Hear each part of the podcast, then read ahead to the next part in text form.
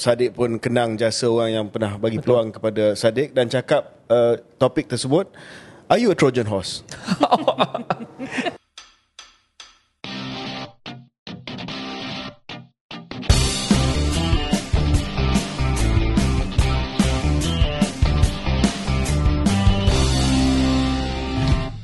Assalamualaikum. Selamat datang ke episod terkini Keluar Sekejap bersama saya Syaril Hamdan dan saya K J.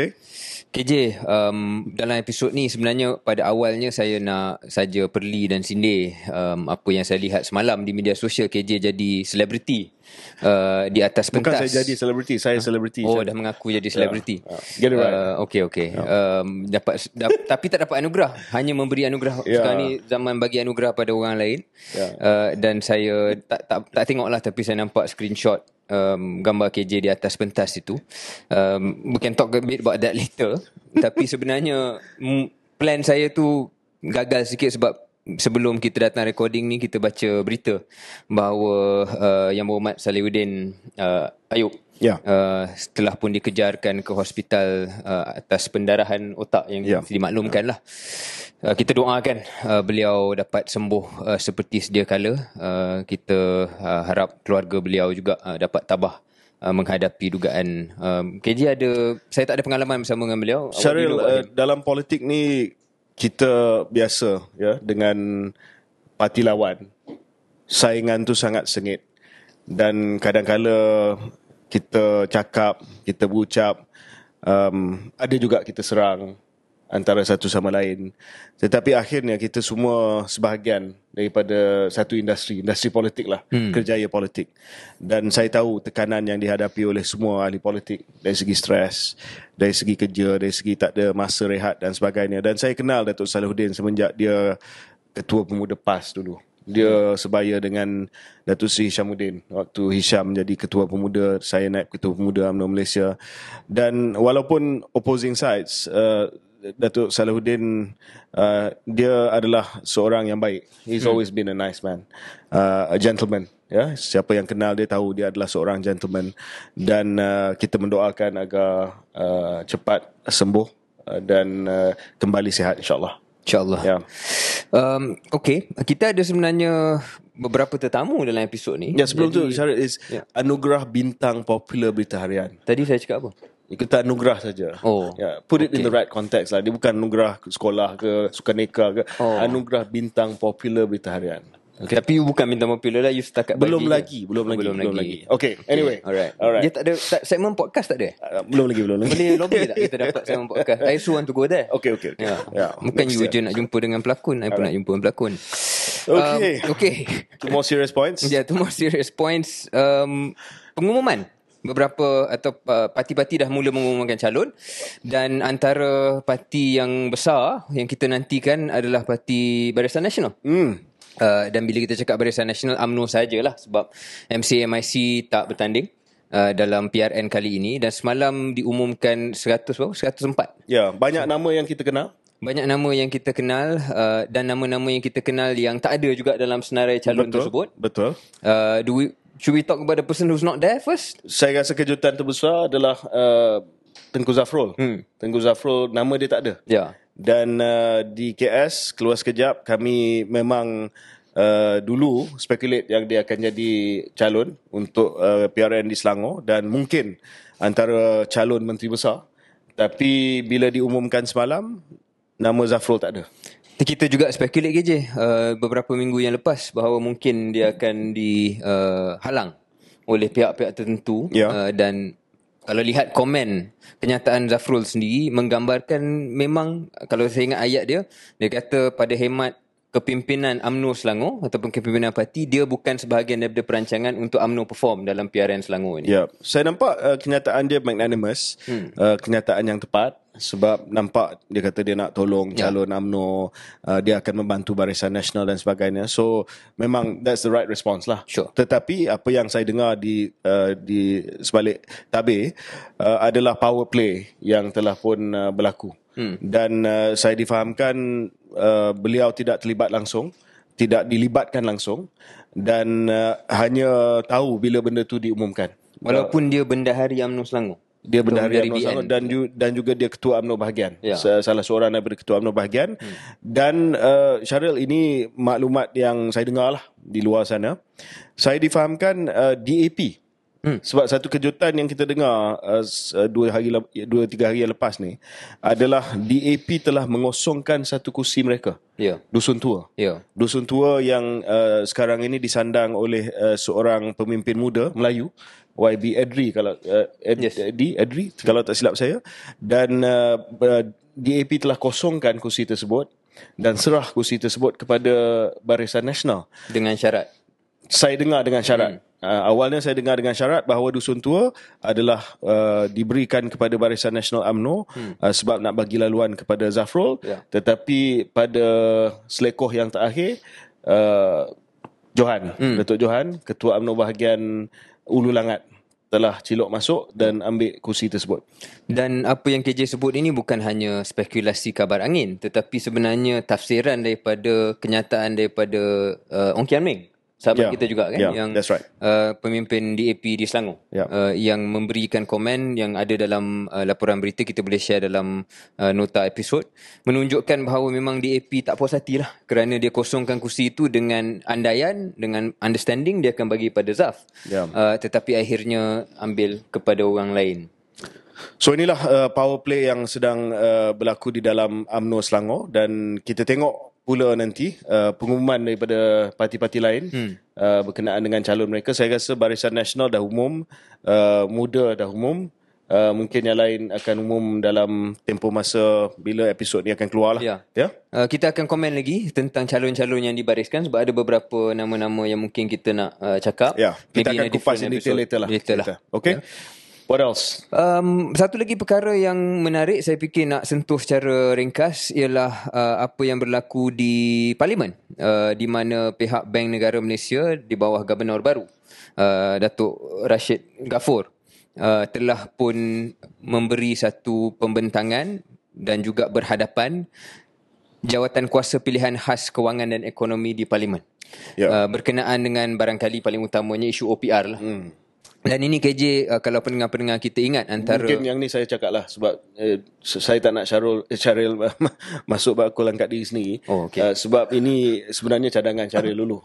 Uh, untuk bank negara lebih transparent, lebih telus uh, dengan uh, Parlimen. Ya, kita faham bahawa uh, Monetary Policy Committee adalah satu jawatan kuasa di bawah B N M yang membuat keputusan berkenaan dengan kadar faedah ataupun O P R kita. Uh, tetapi sebelum ini mungkin dari segi ketelusan proses, dari segi uh, pembentangan di Parlimen uh, tak pernah dibuat. Dan hmm. ini kali pertama dan dicadangkan oleh Syaril dalam ke, uh, ketua, keluar sekejap satu ketika dahulu uh, untuk Governor sendiri tampil ke Parlimen untuk membuat penjelasan. And he did that. Yeah. Dan saya rasa good suggestion. And I think uh, satu uh, langkah yang proaktif daripada Datuk Rasheed Ghaffour in his first yes. month as the Governor. Yeah. Yeah. He's gone to, to Parlimen and presented himself.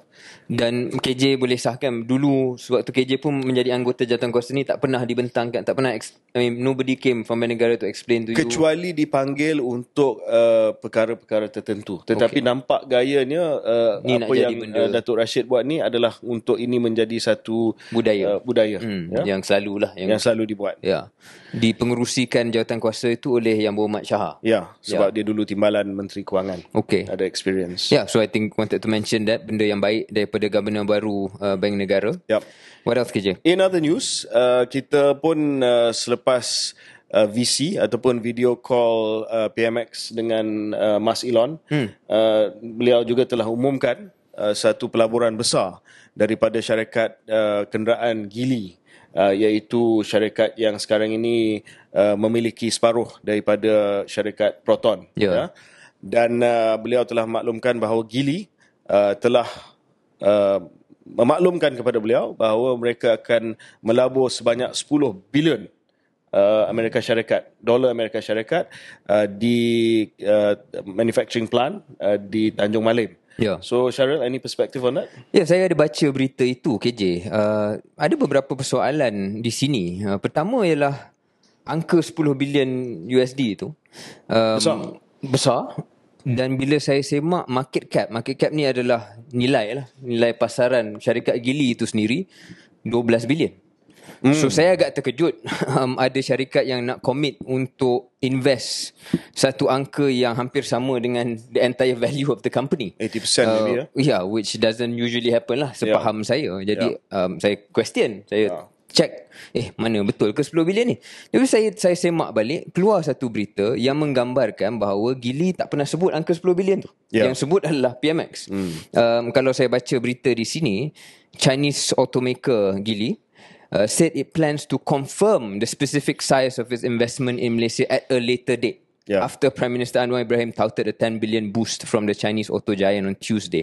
Bermakna uh, Geely tak pernah sebut sepuluh bilion dan dia respon dan mengatakan eh uh, kita belum commit lagi angka berapa. So dia cuba walk back sikit lah. Dia walk back sikit lah. Yeah. Dia, dia ni. Dan bila saya ingat konsisten lah uh, sebab saya sebut tadi twelve yeah. bilion market cap, takkan you invest for ten. I mean. So uh, saya melihat kadang-kadang Syaril, saya faham P M X kena umumkan berita-berita yang, yeah. yang baik ya, sebab kita nak tengok ada impetus dalam ekonomi kita, ada hala tuju dan sebagainya, dan mungkin dari segi politik untuk P R N akan datang uh, berita macam ni baguslah sebab nak tengok, sure. nak tunjuk bahawa pelaburan tu masuk, uh, tetapi kadang-kala P M boleh trigger happy juga dengan angka. hmm. Ya, uh, dalam hal ini jelas bahawa Geely sendiri telah menjelaskan bahawa uh, sepuluh bilion tu uh, belum lagi dimuktamadkan, tetapi saya rasa walaupun P M X uh, trigger happy, saya nak give sekali lagi lah benefit of the doubt. Uh, mungkin dari segi market cap sepuluh bilion itu agak besar ya, hampir lapan puluh peratus daripada market cap Geely. Uh, mungkin satu um, syarikat-syarikat pernah melabur jumlah yang besar, uh, mungkin hampir lapan puluh peratus daripada market cap mereka, tapi kena ambil uh, hutang lah, kena kena and then mungkin pada masa kena leverage yang... dengan masa yang panjang, hmm. dengan masa yang panjang. So saya assume, saya menjangkakan uh, husnuzon bahawa ini adalah pelaburan jangka masa panjang sepuluh dua puluh tahun kepada uh, plant uh, facility dan sebagainya di Tanjung Malim, dan mungkin juga ini adalah sepuluh bilion tu ataupun hmm. angka berbilion-bilion ni uh, bukan hanya pelaburan daripada Geely tetapi juga pelaburan yang crowd in daripada syarikat-syarikat lain yang akan menjadi vendor kepada supply chain yang uh, yang akan tertubuh Uh, yeah. di di Tanjung Malim. Yeah. Manalah tahu Geely akan guna Tanjung Malim sebagai platform untuk ekspor ke uh, kawasan ataupun lokasi rantau tertentu, dan mereka akan bawa supply chain mereka daripada China ataupun daripada negara lain ke Tanjung Malim. Hmm. So kita kena benefit of the doubt lah dalam hal ini. No, But, I think, yeah. well spotted on the yeah. on the market cap. Man. Yeah. Yeah. Setujulah, kita bukan uh, nak sinis dan memang kita suka kalau benda itu berlaku. Yes, yes. Uh, cuma I think the the specificity mm. uh, trigger happiness lebih lebih yeah. tinggi. Ya. Yeah. Cakap soal trigger happy, trigger happy ni uh, cepat cepat mm. nak buat uh, sesuatu, cepat nak uh, umumkan sesuatu.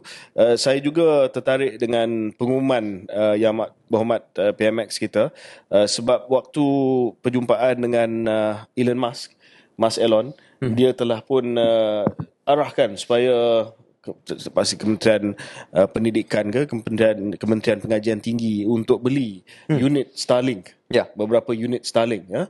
Uh, dan uh, mungkin pendengar kita kena tahu start, unit Starlink tu buat uh, apa? Starlink ni uh, uh, yeah, what is this unit? Oh, okay. Starlink ni uh, basically a satellite device mm. untuk internet connectivity lah. Mm, untuk internet. Uh, so di kawasan-kawasan yang terpencil, di kawasan-kawasan terpendam, uh, di, di mana tidak ada uh, fiber, tidak ada uh, apa nama ni four G dan sebagainya, cara untuk dapat liputan adalah melalui uh, capaian daripada satellite. Yep. Dan Starlink is one of a few. Sure. Providers ya, uh, bukan nak kata Starlink sahaja yang buat benda ni, ada syarikat-syarikat lain.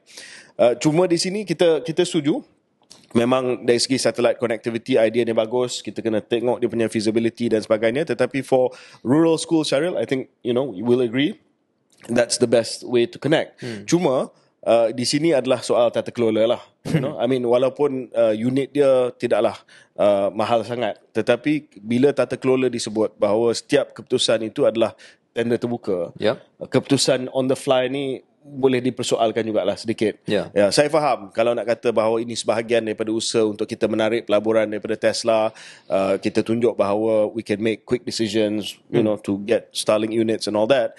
Uh, tetapi ia menimbulkan uh, soalan dari segi tata kelola, sebab kalau sebut semua mesti melalui proses uh, dan tidak ada uh, you know uh, direct nego macam ni, hmm. uh, direct sale macam ni, dan kena berhati-hati sikit lah. Ya. Yeah. Yeah. Uh, setuju. Uh, tak banyak lagi nak saya tambah dalam hal itu sebab tata kelola memang benda yang dibawa oleh P M X. So yeah. of course uh, benda bila dia cakap begini, persoalannya kenapa terus boleh bagi pada Starlink dan tidak buka kepada option-option yang lain. Tapi kita faham rasional yang mungkin digunakan untuk justify. Tapi cerita Tesla, Starlink, Mas Elon ini um, masih lagi berjalan um, kerana kita tengok ramai orang pun nak claim kredit lagi. Hari itu dah cakap tentang Felda dan bagaimana kita mengharapkan tidak ada soal competition yang you know, terlampau. Syaril, it's so ridiculous because cerita Felda ni, semenjak kita kupas cerita hmm. Felda episod yang lepas, dah uh, jadi kes mahkamah.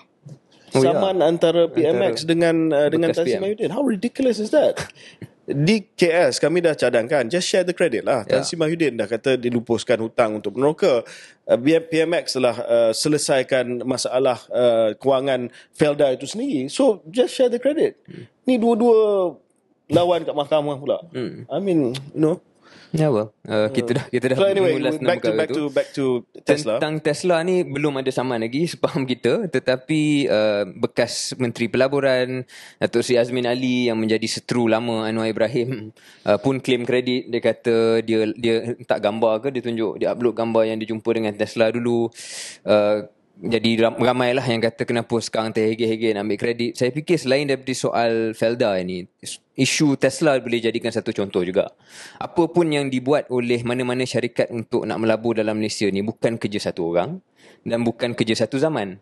Uh, kerana kalau Datuk Seri Azmin nak ambil kredit, Uh, Datuk Seri Ismail Sabri pun boleh ambil kredit. Waktu saya pergi dengan beliau ke Washington D C untuk um, uh, lawatan keluar, uh, kita set satu mesyuarat bersama dengan wakil Tesla di D C.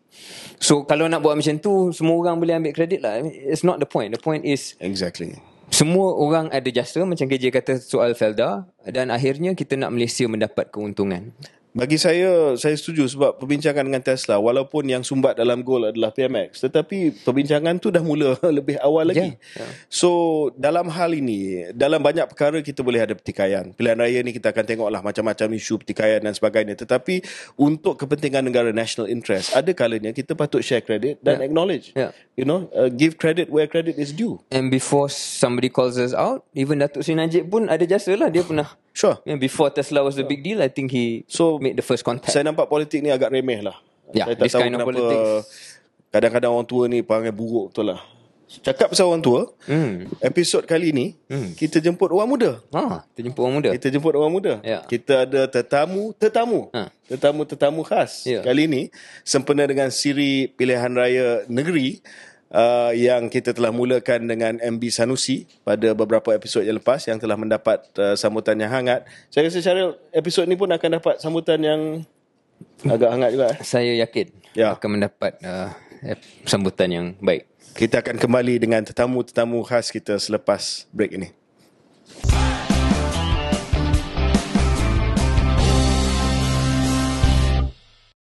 Selamat kembali ke episod keluar sekejap. Tadi saya sebut kita ada tetamu dan K J sebut tetamu-tetamu. Kita ada dua orang kali ini uh, yang kita harap akan menjadikan episod ini juga hangat seperti mana sebelum ini. Tapi yang menariknya, kalau sebelum ini kita panggil orang yang dah jadi menteri besar, kita panggil uh, seorang pemimpin yang senior daripada D A P sebelum ini, uh, kita uh, telah pun uh, bercakap dengan uh, siapa lagi kita jemput? Eh? Ahli Parlimen Wan Faisal. Ahli Parlimen uh, Wan Faisal. Kita belum lagi jemput sesiapa yang bukan daripada pakatan, dua pakatan besar hmm. yang mendominasi politik hari ini. Oh, so hari ni third force lah. Hari ni kita panggil third force. Third force. Ha, bila saya sebut third force ni, obvious lah siapa yang kita maksudkan. Ya. Yeah. Saya uh, cukup uh, berbesar hati uh, menjemput ataupun kita berbesar hati menjemput kedua-dua presiden dan timbalan presiden parti muda yang berhormat Syed Saddiq, Syed Abdul Rahman dan yang yang berhormat Amira Aisya. Selamat datang ke Keluar Sekejap. Terima kasih, sir. Welcome kasih, to Keluar Sekejap. Terima kasih.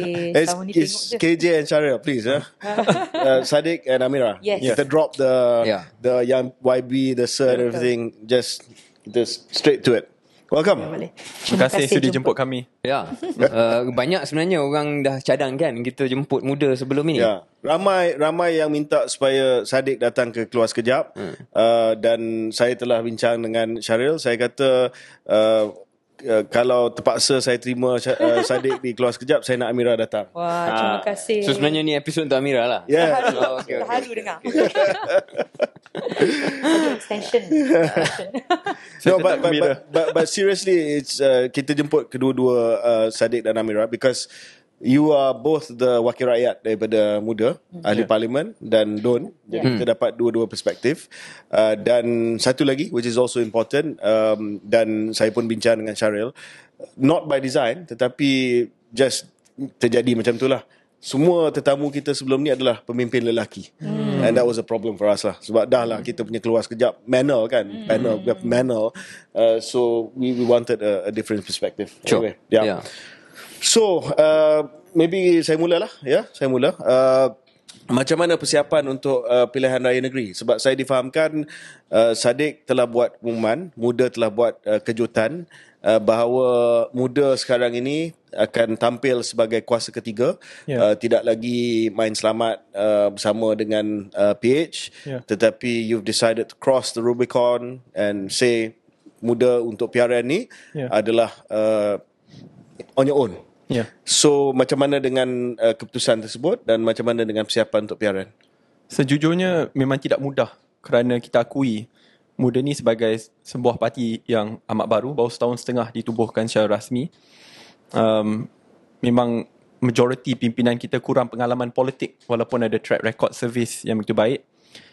Tapi apabila kita berdepan dengan dua gegasi blok politik, ia memang teramat sukar kerana kita tidak, kita tidak ada kawalan kata mana-mana kerajaan negeri, persekutuan, G L C. Dan apabila kita menyertai pilihan raya negeri ni, memang ada pelbagai jenis rintangan dan cabaran. But kalau kita tidak bertindak sekarang, bila lagi? Sebab ini adalah jalan terbaik untuk memastikan bahawa politik baru, idealisme, pembaharuan dasar yang ingin kita ketengahkan dapat kita gariskan pada pilihan raya negeri ini. Menang atau kalah, janji kita dapat kongsikan kepada rakyat alternatif, sistem semak dan imbang. Tapi yang lebih penting adalah what is the Malaysia which you want to build? Apa jalan kehadapan yang ingin Muda ketengahkan supaya rakyat tahu ini adalah garisan ataupun visi dan wawasan yang ingin kita ketengahkan. Dan um, sebab itu kita pun realistik, kita tidak bertanding di uh, dua ratus empat puluh kerusi seperti yang akan dipertandingkan. Sejujurnya kita bertanding dikurang sepuluh peratus. Hari ini akan ada lagi uh, pengumuman uh, calon-calon yang terakhir. Sebab ialah so, kalau yeah. That's all nice lah. Hmm. Benda tu, tu bagus dan uh, saya rasa idealismenya tinggi dan sebagainya. Tetapi adakah Saddiq dan Amira telah buat langkah yang preemptif sebab dah tahu tak akan dapat kursi, hmm. uh, P H dah tak layan dah, uh, permohonan nak join P H pun diorang memang buat buat dia je, buat tak tahu, and then uh, urut-urut kata you're not going to get a seat. Macam Amira dulu dapat kursi di Puteri Wangsa kan, Puteri Wangsa di Johor, tapi kali ni memang akan uh, tidak diberikan kursi. So preemptif keluar je lah. Serasa dalam soal kerusinya, sejujurnya apabila kita memohon perjumpaan dengan dengan Yang Amat Berhormat Perdana Menteri, we were prepared for the worst. Maksudnya memang saya rasa kita semua tahulah sejak beberapa bulan yang lepas apabila ada gandingan dengan U M N O, kerusi itu tidak akan dapat. Hmm. Tetapi fokus kami pada masa tersebut dalam perjumpaan yang ingin kita adakan adalah untuk memohon beberapa political concessions. Contohnya sepuluh ke dua puluh reforms yang wajib dilaksanakan dalam tempoh masa satu tahun. Sebab itu kita ingin dilibatkan dalam proses pengebalan undang-undang ataupun keputusan dasar yang akan dibawa oleh kerajaan perpaduan. Tetapi apabila tidak dilibatkan langsung, reform itu tidak berlaku. Akhirnya bila saya turun ke kawasan, Amira turun ke kawasan, mereka kata, apa jadi kepada reform ni? Apa jadi kepada semua janji-janji sebelum ini? So kita juga yang terkena, walhal kita tidak dilibatkan langsung. Okay. So it's more than seats, tetapi lebih kepada soal ideals. But coming back to seats, and then maybe Syaril can jump in, uh, adalah uh, pandangan daripada pihak penyokong P H yang menyatakan bahawa kebanyakan kerusi yang telah pun diumumkan setakat ini hmm. adalah kerusi-kerusi yang mana uh, P H adalah penyandang dan Muda ni jadi spoiler, hmm. uh, datang untuk kacau, datang untuk split vote, uh, dan kita akan bangkitkan isu uh, hubungan Saddiq dengan uh, tokoh-tokoh tertentu nanti, yeah. uh, so what apa pandangan dan juga jawapan Saddiq dan Amira kepada tuduhan yeah. you are a spoiler lah, yeah. just saja nak kacau P H? Pertama sekali saya rasa antara benda yang paling penting untuk kita sewaktu kita juga membuat keputusan ni uh, adalah kita boleh memilih sendiri um, polisi-polisi dan dasar-dasar bukan sekadar daripada segi yang kita nak perjuangkan untuk manifesto, tetapi uh, polisi-polisi kita sendiri, termasuklah kerusi mana kita nak bertanding tu kita boleh putuskan sendiri uh, tanpa melalui proses-proses negosiasi sebagai contohnya. Kedua, antara benda uh, paling utama yang kita bawakan, kita sendiri bawa uh, sebagai parti politik pertama yang mengetengahkan lima puluh peratus calon wanita uh, untuk pilihan raya yang akan datang. Ini satu komitmen yang besar yang tak pernah dibuat oleh parti-parti lain sebelum ini. Uh, dan bagi saya, apabila mereka nak kata kita datang sebagai pengacau itu, itu adalah satu cara politik lama untuk memomok-momokkan uh, kepada rakyat kebanyakannya untuk tidak mengundi kepada parti-parti kecil.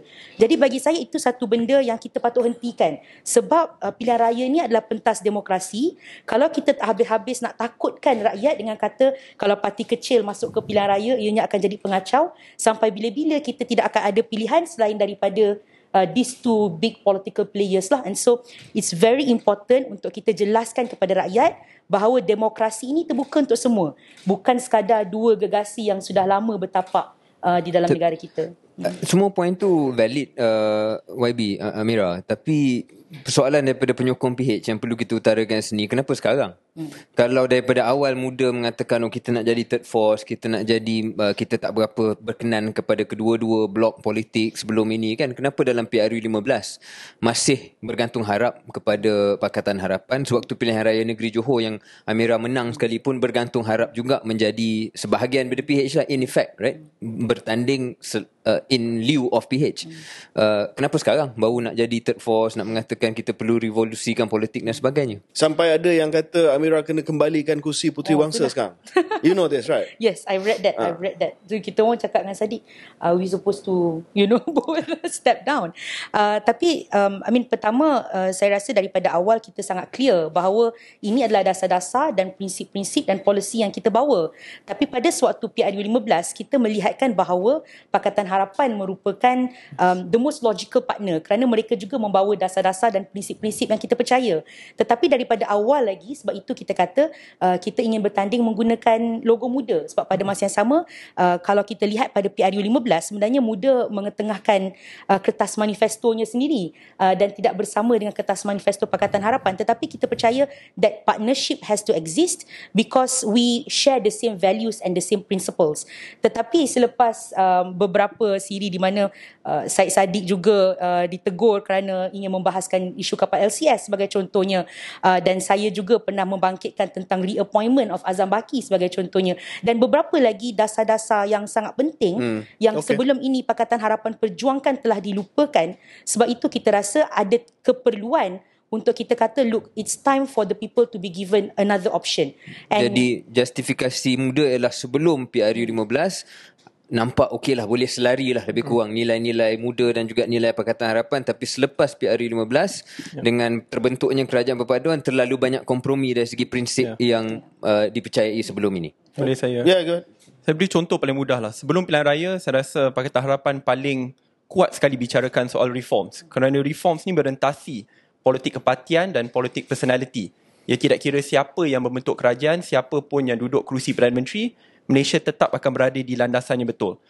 Sebelum ni kita marah apabila peruntukan parlimen hanya disalurkan kepada parlimen pembangkang dan parlimen uh, di parlimen, parlimen kerajaan, kerajaan, kerajaan. Maaf. Hmm. Pembangkang tidak dapat. Tapi kini selepas tujuh dan masuk lapan bulan, saya dimaklumkan di parlimen pembangkang masih kosong ringgit Malaysia. Hmm. Dulu kita kata kita ingin mansuhkan Akta Sultan dan kita bertekad tidak akan gunakan Akta Sultan pada musuh politik. Oh. Dan kini M B Sanusi dikenakan dengan Akta Sultan. Walaupun kita tidak bersetuju dengan pandangan seseorang itu, tetapi jangan menggunakan akta lapuk zalim okay. yang sebelum ini kita committed untuk hapuskan. Ada pelbagai lagi contoh, red lines yang lain. Dulu, saya bukan saja isu L C S, sebelum pilihan raya kita berikan tekad dan komitmen bahawa tidak akan ada campur tangan, tidak akan serangan kepada institusi kehakiman, kita akan pertahankan. Bukan itu saja, cuma kita turut bangkitkan bahawa kes-kes tidak akan digugurkan dan tidak akan ada indefinite postponement. Tetapi kini sudah ada dan dah ada ura-ura dan justifikasi bahawa akan ada pengguguran selepas ini. Saya yeah. katakan ini sedar bahawa saya pun ada. I have to be very Cara honest about Saddiq it. Saddiq ni dia pandai, dia tahu saya punya Achilles heel ni is oh. uh, Zahid kan. So dia dah dah gets you, dah gets you on your side. Yeah, yeah, yeah. It's, uh, okay. it's, it's, it's nothing personal sir. Cuma dalam bab ini Akhirnya rakyat akan melihat apa yang dikatakan sebelum pilihan raya dan selepas pilihan raya lain. Kalau ini berlaku, indefinite postponement, hmm. dan ada representasi untuk menggugurkan. Kalau ini berlaku pada tahun lepas, saya agak yakin mereka akan protes di jalan raya. Tapi kini diam seperti tidak ada apa-apa. Okay, so, so so saya nak tanya soalan. Kalau begitulah, kalau begitulah dia punya red line. Dan saya rasa Amira dan Saddiq telah memberi jawapan yang yang agak convincing. Ini bukan soal hanya kursi, ini bukan soal pembahagian kursi, tetapi ini adalah soal garisan merah yang menjadi prinsip muda yang tak boleh terima. Uh, sebab itu muda telah mengorak langkah sendiri. Kenapa tidak uh, pergi ke Perikatan Nasional? Sebab Perikatan Nasional pun bangkitkan isu yang sama. Ini juga red line bagi mereka. Uh, soal, soal pendakwaan, soal yeah. indefinite uh, suspension of the trial dan sebagainya. Kenapa kena pergi third force? Sedangkan yeah. dulu uh, Saddiq pun pernah bersama dengan Tan Sima Yudin. Betul.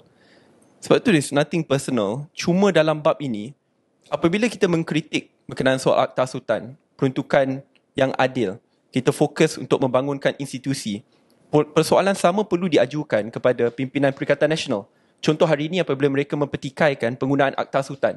Realitinya dulu, ada pakcik tua yang diheret keluar pada rumahnya awal pagi dengan penggunaan Akta Sultan juga. Hari ini mereka marah berkenaan soal peruntukan yang tidak adil. Sebelum ini pun pada tahun dua ribu dua puluh, Ahli Parlimen Pembangkang tidak dapat peruntukan yang adil. And we have to give credit. Datuk Seri Ismail Sabri yang memulakan trend tanda tangan M O U untuk dapat peruntukan yang adil. So the point I'm trying to make, sambil saya letakkan kritikan ke atas pimpinan Pakatan Harapan pada hari ini, adakah Perikatan Nasional akan membawa masuk agenda reforms? Dan pada masa yang sama, sebagai dua pimpinan anak muda, saya tahu mungkin ia sukar untuk kita terima pada hari ini, tapi dua puluh tiga puluh tahun yang akan datang, kami rasa Malaysia ni kekuatannya adalah kepelbagaiannya. Diversity is our strength, not a liability. Dan apabila banyak isu-isu yang dibangkitkan adalah berkenaan isu tiga R contohnya, saya tahu kalau nak bahaskan tiada masalah. Cuma apabila itu adalah fokus utama, itu agak sukar untuk kami di dalam muda untuk terima. Sebab itu kita lebih rela untuk berada dan bina kekuatan kita dan buktikan kepada rakyat bahawa kita boleh jadi semak imbang mengikut faktor dasar, penambahbaikan, semak imbang yang lebih baik. Kita akan kembali kepada isu-isu ni saya rasa. Tapi saya nak tanya soalan kepada Saddiq. So adakah okey untuk menghina Sultan? Tidak. Saya rasa tidak. Sebab itu perbezaan bagi muda dengan pengguna Akta Sultan adalah kini di dalam Akta Kanun, Kanun Keseksaan, Keseksaan sudah ada provisi hmm. yang sedia ada. Dan itu selalu diguna oleh P H dulu kan? Saya boleh, saya saya ada cek pada tahun dua ribu sembilan belas uh, ada seorang yang dah nak dikenakan Akta Sultan. Selepas tu kabinet cepat-cepat berbincang dan kita letakkan moratorium ke atas Akta Sultan. Kita berhentikan. Saya ingat pada masa tersebut Datuk Seri Anwar Ibrahim sendiri ada keluarkan kenyataan, boleh semak, I think it's in the Star, katakan bahawa pengguna Akta Sultan ini it is anti-reforms. Dan dia sendiri kongsikan bahawa kritikan ke atas institusi diraja itu dibolehkan, cuma jangan berlebih-lebih dan jangan gunakan Akta Sultan, boleh guna Kanun Keseksaan. Hmm. That's not from me, itu daripada P M hmm. beberapa tahun yang lepas. Um, I think all fair points. Tapi just to challenge both of you, maybe Amira you can take this one. Are you, uh, maybe are we all misreading the room? Bila kita cakap tentang oh reform lah itu yang perlu perlu diadakan, tak konsisten P H sebelum dan selepas pilihan raya. Kalau lihat di kalangan penyokong-penyokong mereka, mungkin reform is not really what they care about. I don't think they care. Uh, sebab I can guarantee you Saddiq Amira, after this episode goes out, dia akan kata eh you kena realistik lah, ini kerajaan Real perpaduan politik. Ini kerajaan perpaduan, bukannya kita menang majoriti mutlak. So you kena faham lah, adakah you nak bising-bising lepas ni you lebih sanggup uh, apa ni Tan Sri Muhyiddin jadi Perdana Menteri, hmm. lebih baik Pakatan Harapan macam ni daripada hmm. you bagi Perikatan Nasional. Confirm that's the script. Yep. So saya, saya tertanya uh, as as maybe convincing as your arguments may sound to some of us, maybe that's not what Malaysians want right now. Hmm. Adakah, you know, just to extend that, adakah Amira dengan Saddiq tengah bercakap dengan bubble tertentu saja? Hmm. Dan bubble ni sangat kecil lah. Hmm. Saya rasa kalau nak cerita pasal bubble ni, bubble politik tu sendiri sebenarnya, kalau kita nak kata penyokong Pakatan Harapan ke, penyokong Perikatan Nasional ke, both sides, at the end of the day, sebenarnya majority Malaysian, mereka tidak ada ketaksuban kepada mana-mana parti. Dan majority Malaysian sebenarnya memang uh, mengharapkan bahawa kes-kes seperti kes-kes rasuah reformasi-reformasi. Semua ini sangat dekat dengan hati majoriti rakyat Malaysia. Hmm. So kalau kita nak cerita tentang bubble eh, sebagai contohnya, uh, saya rasa saya sendiri ataupun Syed Saddiq sendiri, kalau di Twitter tu every time kita post sesuatu, memang banyaklah penyokong-penyokong Pakatan Harapan yang akan serang habis-habisan. Oh, welcome to our lives. Ah, yeah. Yes. Welcome to the jungle. Akhirnya. But that in and of itself is a bubble. Kan? Oh. Dan, tapi bila kita bawa isu ini ke TikTok dan Facebook sebagai contohnya, di mana lebih banyak Perikatan Nasional, naratif-naratif yang perlu dimainkan itu berbeza. Sebab itu saya rasa apabila kita menjadi seseorang ahli politik, um, mungkin orang akan kata saya ni terlalu muda dan naif dan sebagainya. Uh, but we have to show that seorang ahli politik ini mampu berpegang pada prinsip dan kata-katanya. Dan kalau kita kita sendiri tak buat benda ni, kita sebagai orang muda tidak berpegang pada prinsip kita, dan akhirnya rakyat Malaysia at the end of the day, they're just gonna, you know, raise their hands and say I'm I had enough with with politics altogether. Sebab Pakatan Harapan dulu cakap lain, sama juga. Akhirnya semua parti sama. Uh, sebagai contohnya, tadi saya uh, bersama dengan uh, salah seorang bakal calon kita di Bukit Antarabangsa dan berjumpa dengan uh, peniaga-peniaga di sebuah pasar. Mereka semua kata, mereka kata kita ni sebenarnya, mereka bukan penyokong Pakatan Harapan pun. Mereka penyokong, uh, mereka tak menyokong siapa-siapa. Tapi mereka kata, election kali ni mungkin kita tak nak mengundi. Hmm. Sebab pada akhirnya, ahli politik dia cakap semua lain, dia buat lain. Dia cakap lain, lah. dia buat lain. Semua hmm. sama. So I think that it's very important untuk sesuatu parti yang baru, iaitu parti muda, uh, untuk menunjukkan bahawa politik ini adalah tentang apa yang you kata suatu election, you have to execute it after election. Marriage of convenience we can understand, but marriage of convenience should not be at the expenses of your own principles and your promises to the people. Okay, uh, just nak cakap soal marriage of convenience ni lah, mm-hmm. uh, ataupun persefahaman sewaktu pilihan raya. Saya ada baca bahawa MUDA telah mengumumkan satu uh, persefahaman mm. dengan P S M, Parti Sosialis Malaysia. So apa pemikiran, thinking di sebalik keputusan tersebut, Saddiq? Sebab P S M ni, ya, yeah, P S M parti yang, yang dah uh, dah lama bertapak yeah. di Malaysia, longer than MUDA. Tetapi P S M membawa satu hala tuju, especially hala tuju ekonomi yang uh, sangat-sangat haluan kiri lah, hmm. ya. Yeah? Dan uh, mereka mempunyai pemikiran ekonomi yang yang sosialis, sosialis. Uh, adakah MUDA juga sosialis, Kang? Ya, yeah. Saya rasa walaupun ada perbezaan, ada lebih banyak persamaan, sir. Pertama sekali, berkenaan prinsip untuk menolak politik perkauman. Kedua, P S M walaupun kalah berkali-kali, tetapi mereka tidak pernah berhentikan khidmat yang mereka tawarkan. Saya beri contoh, sir. Baru dua minggu yang lepas, uh, saya bersama dalam sebagai ahli jawatan kuasa pilihan khas, jaga Kementerian Pendidikan dan Pendidikan Tinggi, ada salah seorang aktivis yang sangat lantang memperjuangkan nasib um, pak gad, makcik gad, cleaners yang tidak dapat pampasan yang sewajarnya oleh konsesi. Dan individu tersebut adalah salah seorang pimpinan P S M, dan dia lantang bersuara tentang isu ni walaupun tidak berada dalam kerajaan, tidak jadi Y B, adun ke M P, tapi bertahun-tahun kalau ada apa-apa masalah berkenaan soal tanah yang diambil alih, mereka tidak dapat satu sen pun, tetapi mereka turun untuk bela golongan pekerja. Dengan itu saya rasa, if I can summarize, tiga perkara. Pertama, tolak politik perkauman. You're such a debater. Kedua, sorry sir. Um, kedua adalah track record khidmat. Politik yeah. khidmat bagi MUDA ni sangat penting. Menang kalah, we need to continue to serve. Mm. Dan yang terakhir adalah pembelaan kepada golongan majority, golongan pekerja, golongan okay. susah, okay. pengambil, pengambil alihan tanah. Just just challenge you on that, yeah, sikit.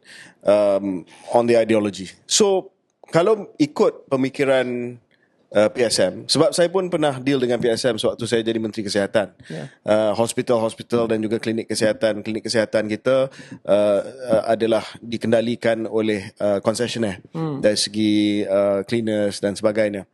Dan um, kalau ikut uh, pendirian asal P S M, dia nak kembalikan semua perkhidmatan itu kepada state. Maknanya state akan menggajikan semua. That is the that is the original P S M punya position lah.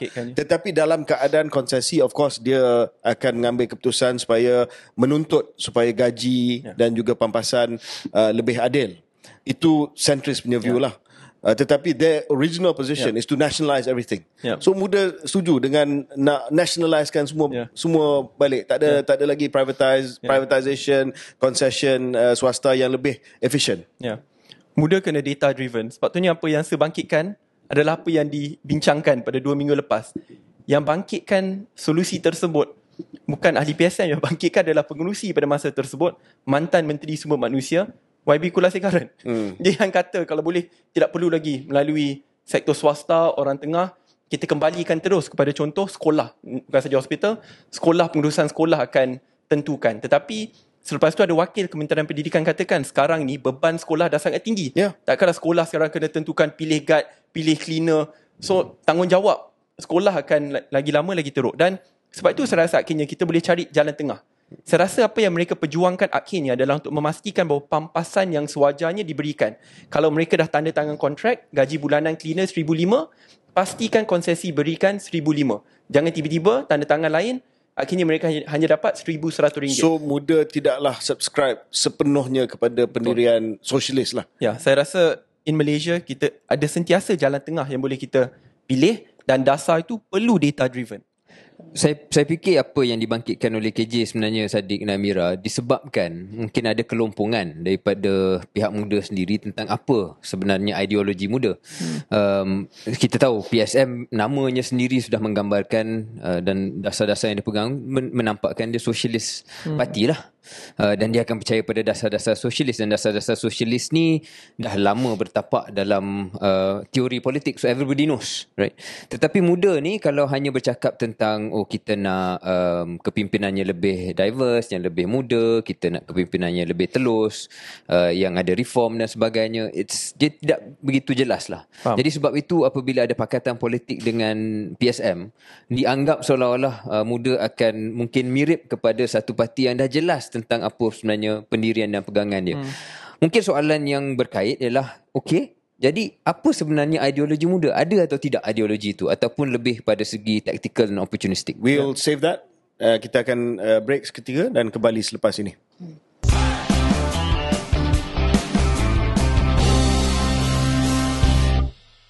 Selamat kembali ke episod khas Keluar Sekejap bersama dengan Yang Berhormat Syed Saddiq dan juga Yang Berhormat Amira, Presiden dan juga Timbalan Presiden Parti Muda. Tadi Syaril telah membuka topik baru, iaitu apakah sebenarnya dasar muda. Kita akan kembali kepada isu tersebut nanti sebab saya nak selesaikan uh, isu politik dulu. Pertamanya Saddiq, saya nak tanya direct di Keluar Sekejap. Uh, adakah Saddiq akan bertanding dalam P R N akan datang? Sebab belum lagi umumkan semua calon. Are you going to contest? Uh, no sir, tidak. Yeah. Uh, kerana... Kenapa? Ta- takut kalah? Ke macam mana? Jangan takut kalah sebab kami berdua dah kalah. Dunia tak kiamat, dah, esok masih ada. Betul. Esok masih ada. Saya rasa uh, apabila ahli politik tu bersedia untuk kalah, itu adalah perkara yang sangat baik. Ia oh. bermaksud bahawa mereka tidak taksub kuasa. Dengan itu lebih pentingkan negara. Cuma saya ingat dulu apabila di Johor juga, Uh, dalam proses perundingan Puteri Wangsa juga, akhirnya dia selalu prasyarat sama. Bukan saja Johor, di Melaka pun sama juga. Walaupun muda belum didaftarkan pun, D P mesti kata uh, muda tak boleh, Syed Saddiq okey. Di Johor ini tak boleh, Syed Saddiq okey. Sebelum pilihan raya ada perancangan untuk gerakkan saya ke tempat lain, muda tak boleh, Syed Saddiq okey. Sejujurnya se dua minggu yang lepas, bukan dua minggu, dalam sebulan, sebulan setengah yang lepas, sebelum muda umumkan pendiriannya, dia kata ah, tak apalah Saddiq, you join je lah. Nanti you bertanding kat Selangor, kita berikan A B C. Dan it's always about Syed Saddiq. Dan saya rasa ini masalah sangat besar. Kerana saya ni agak apa bernasib baik kerana diberikan peluang untuk berkhidmat. Dan saya tidak lupa jasa mereka yang berikan peluang kepada saya untuk berkhidmat. Tapi saya um, agak bernasib baik dapat bekerjasama dengan Amira, Lokman, ramai lagi yang lain. Saya, yang saya yakin mereka ni jauh lebih baik daripada saya. Tapi tidak pernah diberikan peluang. So takkanlah lagi sekali pada pilihan raya negeri, it is about me again. Walhal ia patut berkenaan tentang calon-calon lain yang jauh lebih baik daripada saya, tetapi tidak pernah diberikan pendedahan dan peluang untuk bertanding. So nak pendekkan cerita, nak bagi peluang kepada yang lain lah. Ya, betul. Uh, sebab uh, Saddiq pun kenang jasa orang yang pernah bagi betul. peluang kepada Saddiq dan cakap uh, topik tersebut. Are you a Trojan horse? No, sir. Senang kata, uh, you are a Trojan horse. You are Mahathir's Trojan horse. You are cucu atok. Kewujudan uh, Saddiq di pentas politik adalah untuk uh, memastikan, meneruskan agenda Mahathir Mohamad. Sir, ada dua perkara yang sangat berbeza di, di antara saya dengan Tun. Pertama, ya, dia tua, you muda. bukan, bukan tu. Uh, pertama sekali, saya percaya kepada... untuk kita meraihkan ke- kepelbagaian agama dan bangsa the multiracialism behind politics. Saya lihat itu adalah kekuatan negara, bukan kelemahan. Dan saya faham tu ada pandangannya dan saya hormati pandangannya. Cuma ada perbezaan pendapat yang sangat ketara. Sebab itu selepas uh, kami berdua dibuang oleh Bersatu atau digugurkan, uh, Yang Mak Berhormat Tun masa tu ada mencadangkan untuk tubuhkan lagi satu parti Melayu, Pejuang. Dan uh, saya dari awal memaklum kepada Tun bahawa saya berbeza pendapat. Walaupun Tun kata orang Melayu tidak akan terima parti berbilang bangsa ni, kata mungkin penerimaan sekarang lemah, tetapi lebih baik saya sebagai anak muda melabur bagi dua puluh tiga puluh tahun yang akan datang. Dan di situ kita berpisah. Dan saya ingat Tun kata uh, kita tidak akan berjaya, akan gagal, tak akan dapat berpisah sokongan. Betul ke berpisah wayang? Yang itu Tun akan wayang, jaga Malay base, you akan conquer yang non-Malay dengan yang urban Malay ni. Lepas tu akhirnya akan cantum semula sebagai you know, Saddiq and Mahathir. Yeah. Saya lihat ada kawan-kawan apa dalam kerajaan perpaduan hari ini yang mereka seperti ada crystal ball. Macam saya rasa cari je kata, oh bila Tun attack Saddiq ni, ini Saddiq dah S M S Tun dulu. Tak ada langsung. Saya ingat baru-baru ni Tun panggil saya pengkhianat. I mean, to be honest, it's very hurtful, sir, sebab saya uh, he's called me much worse things, bro. Okay. Don't worry. I mean, uh, ya, tapi saya berkhidmat dengan dia agak lama. So it was painful. Tapi apabila kawan-kawan dalam kerajaan perpaduan yang kenali saya kata, ah ini wayang je, Saddiq dah message tu dulu. I, I don't think they they know what's going on. Tapi in the end, it's always about principle differences. Dia bukan soal pribadi. Adakah bila saya jumpa Tun saya akan panggil maki je? No. Baru ni dekat Jepun you you you, you, you pimpin uh, Tun Setiasma. Eh, Tun I saw, Siti I saw. Saya akan sentiasa hormat. Hmm. Tidak kira lawan kawan, I will always respect her. She is the most wonderful of ladies I've had the privilege of working with. Dan di Korea Selatan tu bukan saya seorang. Oh, Korea, Korea ya. Yeah. Di Korea Selatan ada saya, ada Y B Chintong, hmm. ada Y B Niching. Saya tak tahu kenapa orang tengok hanya saya saja. Tapi that that aside, the final part yang saya rasa perbezaan paling besar adalah yang kedua. Tun sentiasa percaya bahawa negara ini perlu dipacu oleh personality. Sebab tu dia kata, if you have a good leader, everything go well. Ini salah Datuk Seri Najib, ini salah Tan Sima Yudin, ini salah ini. It's always about a leader. Saya tidak bersetuju. Saya rasa the institutions, institusi itu akhirnya merangka negara itu yang menyebabkan masalah-masalah itu um, berlaku. Pemusatan kuasa. Sebab tu daripada awal saya kata, perlu kurangkan kuasa P M, berikan peruntukan yang adil negeri pembangkang dan kepada kerajaan, institusikan uh, uh, peranan pembangkang, pastikan bahawa ada decentralization of power. Kerana akhirnya, I think for muda to also answer Syaril's question before, apa pendirian muda, apa ideologi muda, saya berharap apabila sepuluh dua puluh tahun yang akan datang bila Malaysia jadi negara yang maju, institusi-institusi kita begitu kuat dan kukuh, tidak kira siapa pun yang jadi Perdana Menteri, parti mana pun yang menang, Malaysia akan berada di landasan betul. Di Amerika Syarikat, apabila mereka memilih Donald Trump dan Donald Trump cuba ya, nak melemahkan institusi-institusinya, there's a big pushback. Akhirnya beliau dikeluarkan. Di, so he's going to come back. I mean, and institutions will be there. Institusi itu akan ada. Di United Kingdom ada perubahan Perdana Menteri empat kali dalam tempoh masa singkat. Ini macam Malaysia. Tapi things are sti- things still move forward. Di Australia lima kali berubah.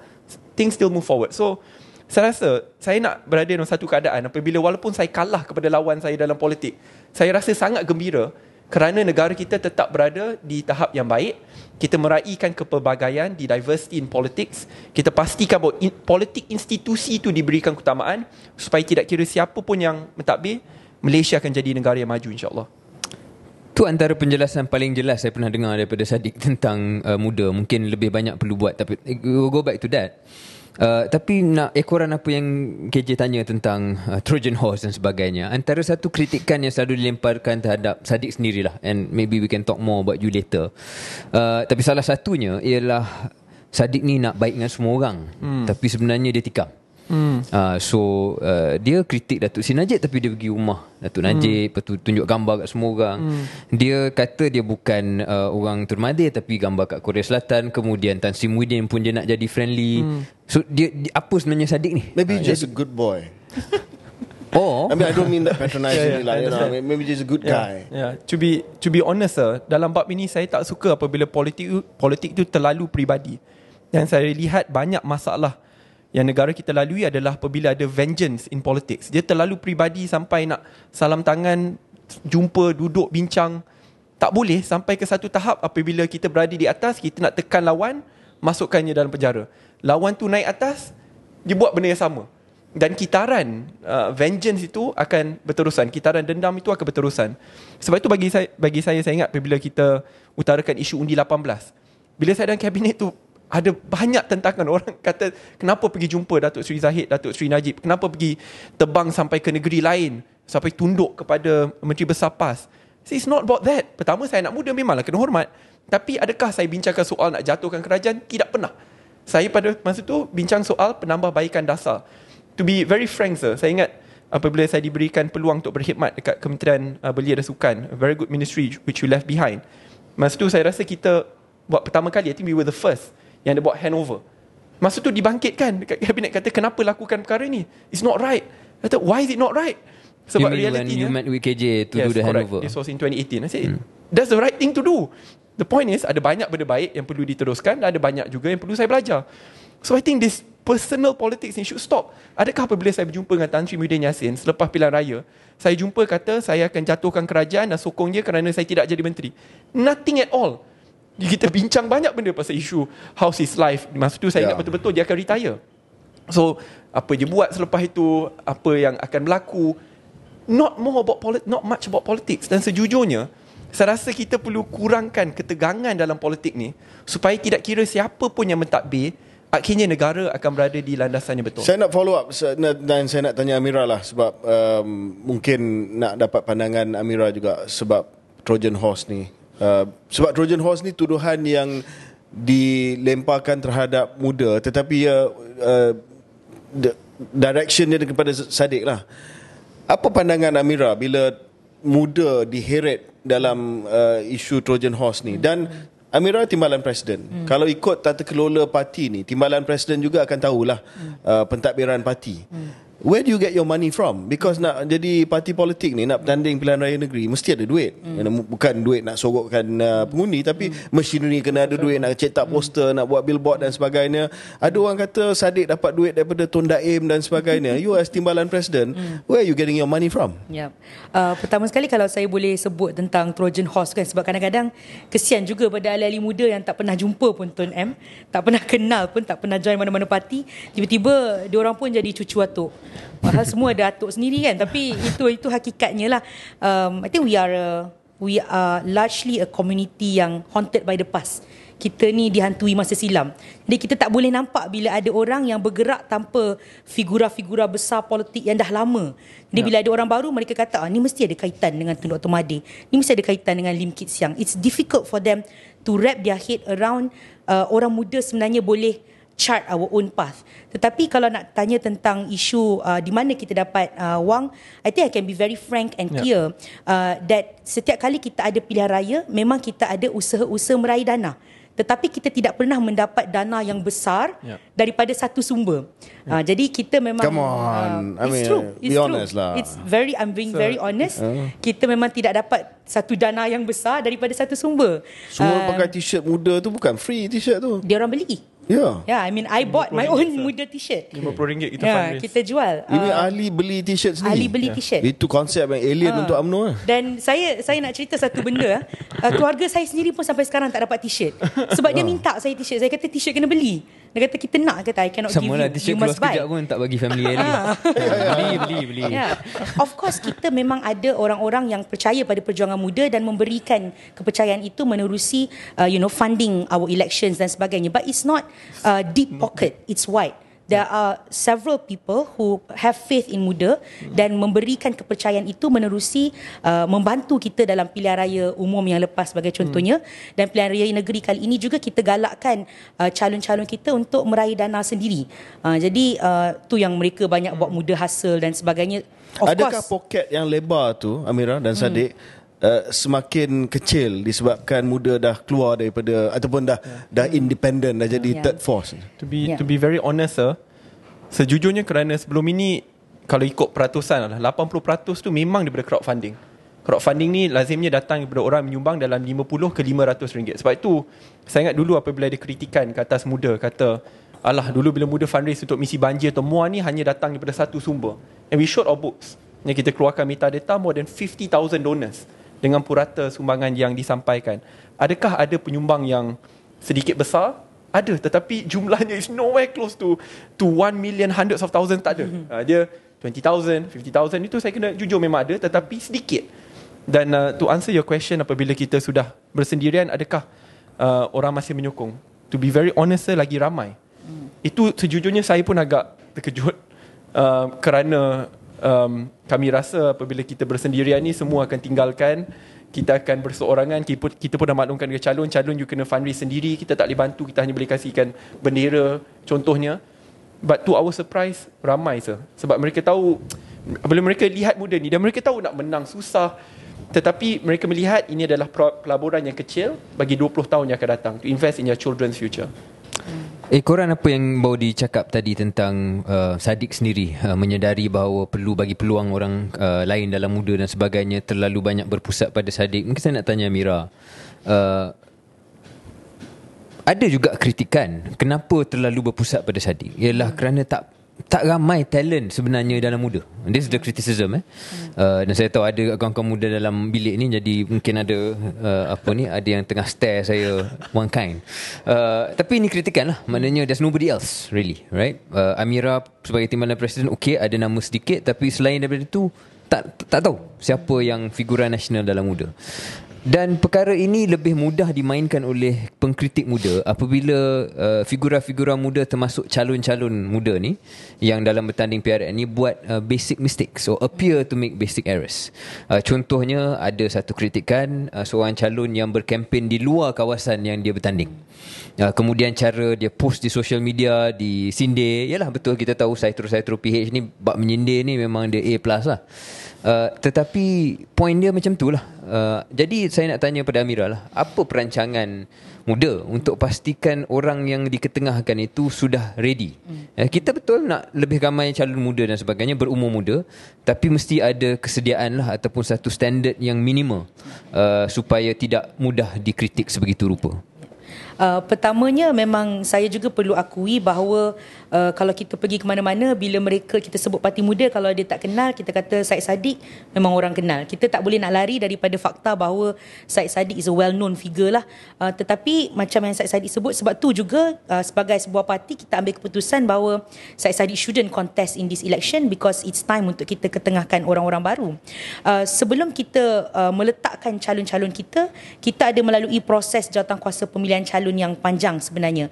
Uh, calon itu uh, masuk application, kemudian mereka diinterview, kemudian kita lihat track record mereka, kemudian kita screen social media mereka, kemudian kita pergi ke pengurusi negeri, dan kemudian baru kita ambil keputusan bahawa uh, calon ini uh, patut diletak sebagai um, calon untuk parti muda. Will they make mistakes? Sure, I think everyone will make mistakes, even myself, even Syed Saddiq, and even more mature politicians who are who have been in this field lebih empat puluh lima puluh tahun akan buat beberapa kesilapan. Tetapi peluang itu harus diberikan, dan sebagai pimpinan parti perlu ada usaha daripada kita untuk melatih mereka supaya daripada kesilapan itu mereka belajar dan uh, perbetulkan. Bagi saya, bila kita nak cerita tentang orang muda dan orang muda banyak buat silap ni, kalau kita lihat dalam lanskap politik kita, orang muda ni sikit sahaja. Dan bila kita lihat di parlimen, I'm very sorry I have to say this very frankly, tetapi kalau di dalam parlimen yang suka bergaduh, yang suka mengeluarkan kata-kata kesat, yang banyak buat kesilapan di dalam parlimen bukan orang muda, tetapi orang-orang yang jauh lebih berusia. Bermakna usia itu bukan satu orang kata kayu ukur sama ada seseorang itu boleh berkhidmat dengan baik ataupun tidak. Tetapi sekiranya kita tidak memberikan peluang pada mereka, sampai bila-bila tidak akan ada proses pembelajaran tersebut, dan kita tidak akan dapat keluar I, daripada kepompong. Saya setuju itu. Amira, saya saya um, simpatetik hmm. kepada pandangan tersebut. Sebab Syaril, to me, yeah, you can make fun of uh, some of calon daripada muda, buat kesilapan yang basic, agak naif dan sebagainya. Tetapi kalau kita tak buka ruang kepada mereka, they will not learn. Uh, dan saya nampak uh, antara penghalang kepada penglibatan orang muda dalam politik di Malaysia ni adalah mentaliti tersebut lah. Bila orang muda cuba saja, di, uh, diremehkan, uh, diketawakan. Uh, but Uh, a word of advice perhaps to to Amira and and Saddiq, um, it, it's a steep learning curve lah, yeah. dan, dan kena sentiasa memperingatkan uh, calon-calon dan juga ahli-ahli yang baru ni bahawa they are under a microscope, yeah. dan uh, you know to to be careful. Uh, they are, they are green, naif, yeah. dan uh, saya setuju orang tua pun banyak buat kesilapan, Tetapi bila orang muda buat kesilapan, yep, the penalty itu lebih. The penalty yeah. is much higher. Yeah. Yeah. Yeah. You know, uh, terutamanya dalam konteks muda menjadi kuasa ketiga, ya, tak semua orang suka dia akan jadi macam tu. Yep. Uh, kalau saya boleh challenge sikit lagi lah Saddiq. Uh, soal naif, soal hmm. um, dan again, this is nothing personal. Akan ada orang cakap benda ni, kenapa muda banyak buat mistake ataupun dilihat tidak begitu fokus kepada uh, policy dan sebagainya, ialah Saddiq sendiri, notwithstanding what you just did hmm. just now five to ten minutes ago, saya rasa hmm. Saddiq telah menggariskan polisi muda hmm. yang lebih jelas pertama kali saya mendengar. Tapi ada juga kritikan bahawa yeah. Saddiq ni uh, a very optics driven, image driven hmm. politician, hmm. Uh, a politician for his generation tetapi lightweight. Ini yeah. kata-kata yang datang di luar Selesai sana komen. eh. uh, tidak tidak betul-betul uh, berisi lah dari hmm. segi substance. Hmm. What when you hear stuff like that, right? Um, what do you say? I mean, macam mana respon Saddiq? I think that's a fair criticism. Sebab tu dalam bab ni, kalau boleh saya nak fokus bangunkan institusi. Saya ingat bila kita bicarakan soal undi lapan belas, undi automatik, itu adalah berkenaan isu reform institusi. Maksudnya perkara itu dibuat bukan kerana ia akan bantu base saya. Realitinya pada masa tersebut dah ada beberapa P R K yang menunjukkan base anak muda bergerak kepada B N pada tahun dua ribu lapan belas dan tahun dua ribu sembilan belas. Tapi tukar kerajaan banyak kali pun, isu anak muda sekarang daripada isu sampingan boleh jadi isu nasional. Kerana anak muda kini mewakili lebih lima puluh lima peratus, the majority of Malaysians. Contoh, pulangkan peruntukan yang adil. Perkara yang saya bangkitkan sejak dalam daripada pembangkang kerajaan, pembangkang sekarang di tengah. So it's it's is a continuous issue. Sebab tu saya rasa dalam bab ini, reforms institusi ni dia tidak mengikut warna politik, tidak ikut agama, tidak kira bangsa. It is for all Malaysians. Dan mungkin nak bicarakan soal ni, orang kata it's too boring. Dia, kalau nak bangkitkan isu sentimen, kauman, dia senang untuk orang faham. Reform institusi no, ni mungkin memakan masa. Tak payah kita cakap soal sentimen lah. Saddiq, hmm. let, let's come to the point. Saya setuju dengan dengan uh, uh, reformasi institusi hmm. dan sebagainya. Tapi apa yang Syaril bangkitkan adalah optics. Dan kita go direct to the point lah. Sure. Uh, kritikan dia bukan terhadap muda tapi terhadap hmm. Saddiq, dan collateral damage terhadap muda hmm. adalah uh, Saddiq selagi ada isu, Saddiq akan tunggang isu tu. hmm. uh, TikTok Saddiq lagi laju daripada otak Saddiq. hmm. You know, so dalam isu apa isu uh, uh, contoh um, isu e-belia e- uh, ah, uh, yang yang Saddiq kritik, uh, kenapa yang dapat elang mara mendapat uh, dua ratus ringgit kan, yeah. kemudian yang di I P G uh, tak dapat, tetapi sedangkan elang mara itu adalah pinjaman, perlu bayar balik. Uh, ataupun satu lagi isu sewaktu belanjawan, uh, di mana potongan cukai untuk uh, S S P N uh, mula-mula dibatalkan, dan Saddiq keluarkan video kita, ramai orang akan hilang lapan ribu ringgit, sedangkan ialah potongan cukai lapan ribu ringgit, yeah, bukannya hilang lapan ribu ringgit. Itu dua contoh lah di mana right. the facts okay. were different, and yeah. Saddiq spin perkara itu, dilihat spin yeah. perkara itu untuk mileage politik. Sorry I said it like that. That's criticism. No. Yeah, that's and then right. okay. collateral damage terhadap Boleh. muda. So trigger happy, yeah. macam tu, tadi kita cakap P M kadang-kadang trigger happy. You also trigger happy, yeah. also TikTok happy. So, kalau saya boleh jawab ni dua-dua contoh, terima kasih kerana ada lebih mudah untuk jawab. Berkenaan isu S S P N tu memang saya akur. Ada kesilapan daripada sudut kiraan. Berapa pengecualian yang setiap golongan middle class, pertengahan akan dapat. Tetapi isu pokoknya isu yang sama, iaitu ini perkara sangat penting dan dekat dengan hati saya kerana saya mulakan di M U A sejak dua tahun yang lepas. Daripada kita berikan duit one off, kita berikan kepada anak-anak keluarga susah, dana permulaan lima ratus ringgit. Ya, dan kita mulakan tu di M U A. Uh, so kiraan tu salah, saya setuju, dan itu saya rasa saya perlu tambah baik diri saya. I need to really look into it before coming up with it. Cuma isu pokok tu isu sama. Berkenaan isu e-belia contohnya, kerana isu tu ada dibincangkan juga uh, apabila dah sekian lama. Dia bukan saja bagi apa contoh orang tengok allowance. Saya beri contoh banyak anak-anak T VET yang lain. Contohnya yang dapat, I think saya, you know, kalau yeah, yeah. I L K B S, dia percuma dan turut dapat allowance, allowance dan tidak perlu bayar semula, tapi mereka dapat. Tapi bila anak-anak daripada I P G atau anak muda daripada I P G bangkitkan soal ni, so mereka tanya kenapa mereka tidak dapat, and the increase is very small. Sama macam S S P N sebelum ni, saya akur, saya dah lakukan kesilapan bersudut kiraan, but it was still isu pokok yang akhirnya kerana dibangkitkan, bukan saya saja, ada ramai lagi bangkitkan. Alhamdulillah Y B P M tukar pendirian dan berikan kelonggaran. So on this issue I was trying to get that as well. But I think overall issue, I think to answer uh, Sir K J's opinion, trigger happy tu, that's something which I need to learn. Itu uh, saya rasa um, fair criticism. You, you yeah, punya social media criticism. Manager, you kena gari dia. So dia tak bawa dia punya bukan, video, video tu you. Bukan-bukan salah dia, it's me. This one to be fair to my team, bukan yeah. salah diorang. Saya bila baca satu berita, saya akan lihat dan ingin sampai ke pendirian kerana kerisauan saya. Orang kata, because the other end of things lah, you anak muda ni, you aku, you ikut je, you play safe. Ha, ni ikut tu, ni ikut Tan Sri, ni tu. Bila kita nak chart our own path jadi yeah. isu lain pula. So risky lah. Yeah, fair yeah. enough. I have a lot to learn, tapi um, but in my heart is in the right but place. But on the issue of Undi lapan belas ni, okay Saddiq, um, tahniah. Sebab Saddiq adalah uh, orang yang bertanggungjawab ke atas pindaan kepada perlembagaan ini. Dan uh, ini adalah satu langkah yang sangat signifikan dan consequential dalam politik uh, Malaysia. Um, tetapi ramai yang mengandaikan bila Undi lapan belas diluluskan di Parlimen, muda akan menjadi natural hmm. recipient of the support lah, akan menjadi penerima kepada Undi-Undi lapan belas ni. Tapi kalau kita tengok kepada P R U yang lepas, ya, muda dapat sebahagian, tetapi sebenarnya uh, sebahagian besar pergi kepada parti lain. P N hmm. dapat, B N pun dapat, P H pun dapat.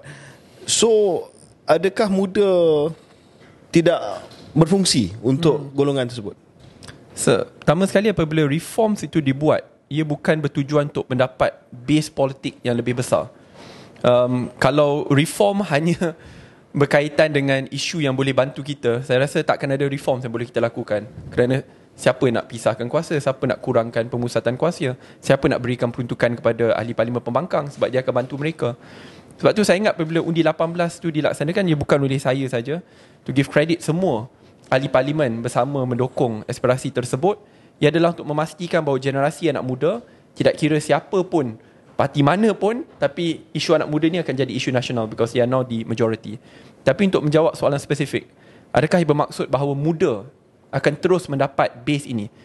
I never want to take the plight of the voters lightly. Maksudnya, oh, hanya kerana mereka muda, mereka akan sokong parti muda mem, uh, membuta tuli. It's not fair. Yeah, right? sure. Yeah. sure. Dan uh, saya rasa dalam bab tu kita perlu bertanding dengan lebih sihat. Yeah. Dan saya rasa banyak anak muda ingin melihat isu pendidikan, pekerjaan, underemployment dibahaskan dengan lebih mendalam. Dan itu yang kita ingin ketengahkan, fokus kami. But Amira, as a parti muda, surely you disappointed sikit lah, kecewa sikit sebab tak dapat segmen tersebut. Ya, saya faham sebab you know you, you kena bangkitkan isu pendidikan, isu pekerjaan dan sebagainya. Tetapi sebagai natural party yang nama pun muda, yeah. tapi tak dapat sokongan uh, yang penuh daripada demografik tersebut, yeah. mesti kecewa. Yeah. So itu saya perlu akui, kalau kita nak kata bukan sekadar demografi orang muda, uh, tetapi ada banyak lagi lah perkara yang memang bila kita lihat P R U lima belas, we know ada banyak yang kita perlu perbetulkan. Tapi satu benda adalah kita perlu akui bahawa demokrasi adalah satu proses yang panjang. It is messy and noisy. Uh, dan daripada pilihan raya yang lepas, kita dapat lihat bahawa orang muda ini sangat polarised. Uh, tidak semuanya menyokong Perikatan Nasional dan tidak juga semua menyokong Pakatan Harapan. Bermakna orang muda ini kita masih belum ada tested loyalty. Kita tak tahu mereka ini ada kesetiaan kepada parti ke, ataupun mereka mengundi ikut popularism ke, because that was their first election. Uh, Kecewa itu sudah tentu ada, tetapi daripada kekecewaan itu kita perlu uh, memikirkan, go back to the drawing board and figure out how can muda memenangi hati orang-orang muda ini dan dan juga segmen-segmen yang lain. Sebab pada akhirnya yang mengundi dan rakyat Malaysia bukan saja orang muda, tetapi segmen-segmen yang lain juga. Um, saya nak jadi spokesperson kejap untuk muda, K J. Oh, ha, dah, sekejap dah, sekejap. Borang dah. Uh, belum, belum, belum. Tak ada, tak ada deal lagi, tak ada deal lagi. On this episode? No, no, no, announcing this on this episode. Oh, okay. uh, tak, saya sebab apa yang K J uh, utarakan soal muda gagal dapat undi muda dan sebagainya, usia muda dan sebagainya. Sebenarnya uh, is yes and no. Uh, kalau and boleh sahkan, presiden timbalan presiden muda boleh sahkan. Dalam golongan umur lapan belas ke dua puluh satu, ramai yang menyokong Pakatan Harapan. Betul. Uh, waktu tu muda is basically proxy for P H. Uh, jadi dari segi golongan kohort yang uh, berjaya uh, mengundi disebabkan undi lapan belas, muda got it lah. Muda got that that age group of eighteen to twenty-one. Uh, mungkin uh, yang umur dua puluh lima ke empat puluh tu dia kurang sikit, tapi the actual young voters which they uh, were in charge of ataupun bawa sebagai sebahagian electorate, uh, they got that vote. So it's not entirely uh, a failure. Uh, so, so if I may okay. add sikit, Um, I think Syaril is right. Kalau lihat kajian Bridget Walsh, lapan belas ke dua puluh, majoriti sebenarnya pergi ke Pakatan Harapan dan muda. Tetapi masalah kita adalah undi automatik, ya, di mana ramai yang berumur tiga puluh tahun ke empat puluh lima tahun yang sebelum ini tidak pernah mengundi, kini telah didaftarkan. Swingnya agak unik. Dan itu kita tahu, we have a problem with that, and we have a lot to learn. Sebab kita pun umur the, the, tiga puluh the, tahun the, ke bawah. Yeah. Uh, so we have a long way the, to go. The only contention to that, Syaril and, and Saddiq, yeah, is that P H will say hmm. that is not muda lah. Yes, macam mana you boleh kata muda is the proxy, sebab muda hanya bertanding di beberapa kursi saja. Hmm. Uh, sebab tu P H, sebahagian daripada pemimpin muda P H kata uh, muda ni tak nilai, tak ada nilai tambah okay. pun. I'm going to do spokesperson one more time. Then you might as well just sign the orang. Saddiq might as well announce, you know, uh, Syariz muda. Sudah lama dah kita cuba. Sudah lama kita cuba. Belum lagi. Uh, I'll just leave. I'll just leave. No, no, no. Satu lagi fakta yang tak ramai orang tahu ialah muda menang dalam satu kursi, kursi M U A. Hmm. Tapi dia bertanding enam. Eh? Betul. Uh, kita bertanding tujuh untuk pilihan raya lepas. Uh, enam kursi yang lain adalah dalam kursi yang memang P H tak boleh menang. Possible. Hmm. Right? Most, I, macam Sungai Buloh lah. Ha, macam Sungai Buloh. Ha, so, dia, bila yeah. you bayangkan semua calon-calon muda ni macam yeah. calon UMNO dihantar ke Sungai Buloh. Yeah. Memang susah lah kan? Yeah. Ha, jadi, uh, it's there's more than there's more to it than just saying that muda hanya menang satu kerusi. Okay. Yeah. Ha. Yeah. Dalam keadaan okay. saya uh, tengah outnumber ni, uh, kita akan break seketika dan kita akan kembali selepas break.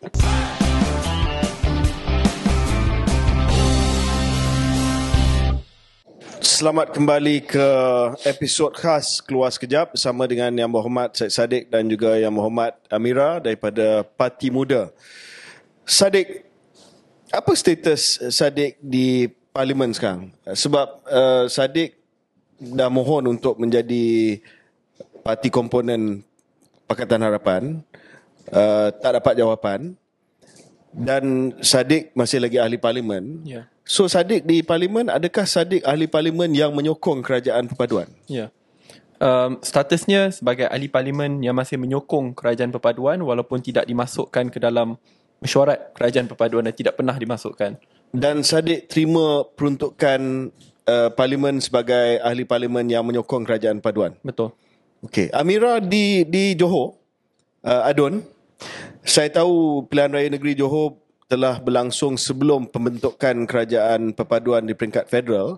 Tapi Amira terima peruntukan. Ta- tapi saya difahamkan Johor ni dia sangat progresif. Yes. Sebab semua dapat peruntukan. Betul. Di bawah Datuk di On Hafiz. Yeah. Semua dapat peruntukan. Hmm. Tak kiralah pembangkang ke uh, kerajaan. Hmm.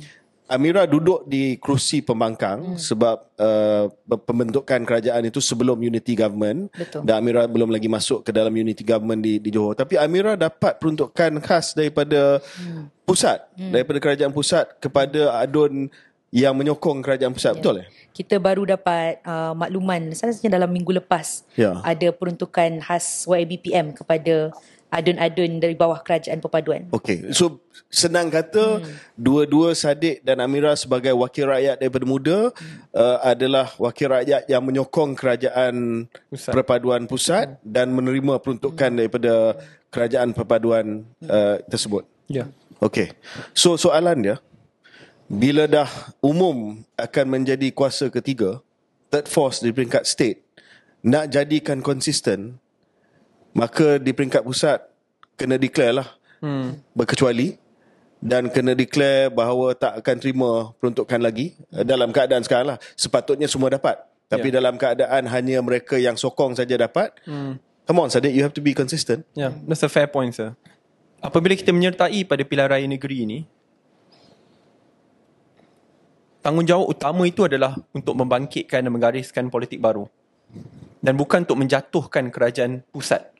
And we've made that very clear. Sebab kalau boleh kita mahukan kerajaan ni berterusan sampai lima tahun yang akan datang, dan kita doakan mereka akan belajar dari kesilapan mereka dan tidak akan meneruskan kesilapan itu selepas pilihan raya negeri. Yeah, so tegur. That's the hope. Kenapa kena lawan dia? Yeah. You cannot have your cake and eat it. Mm. You boleh je tegur uh, kerajaan pusat. Mm. Kata, okay, isu-isu ini red lines. Yeah. Kenapa tak lebih serius berkenaan dengan uh, mm. kes uh, contoh T P M dan sebagainya, yeah. L C S dan sebagainya.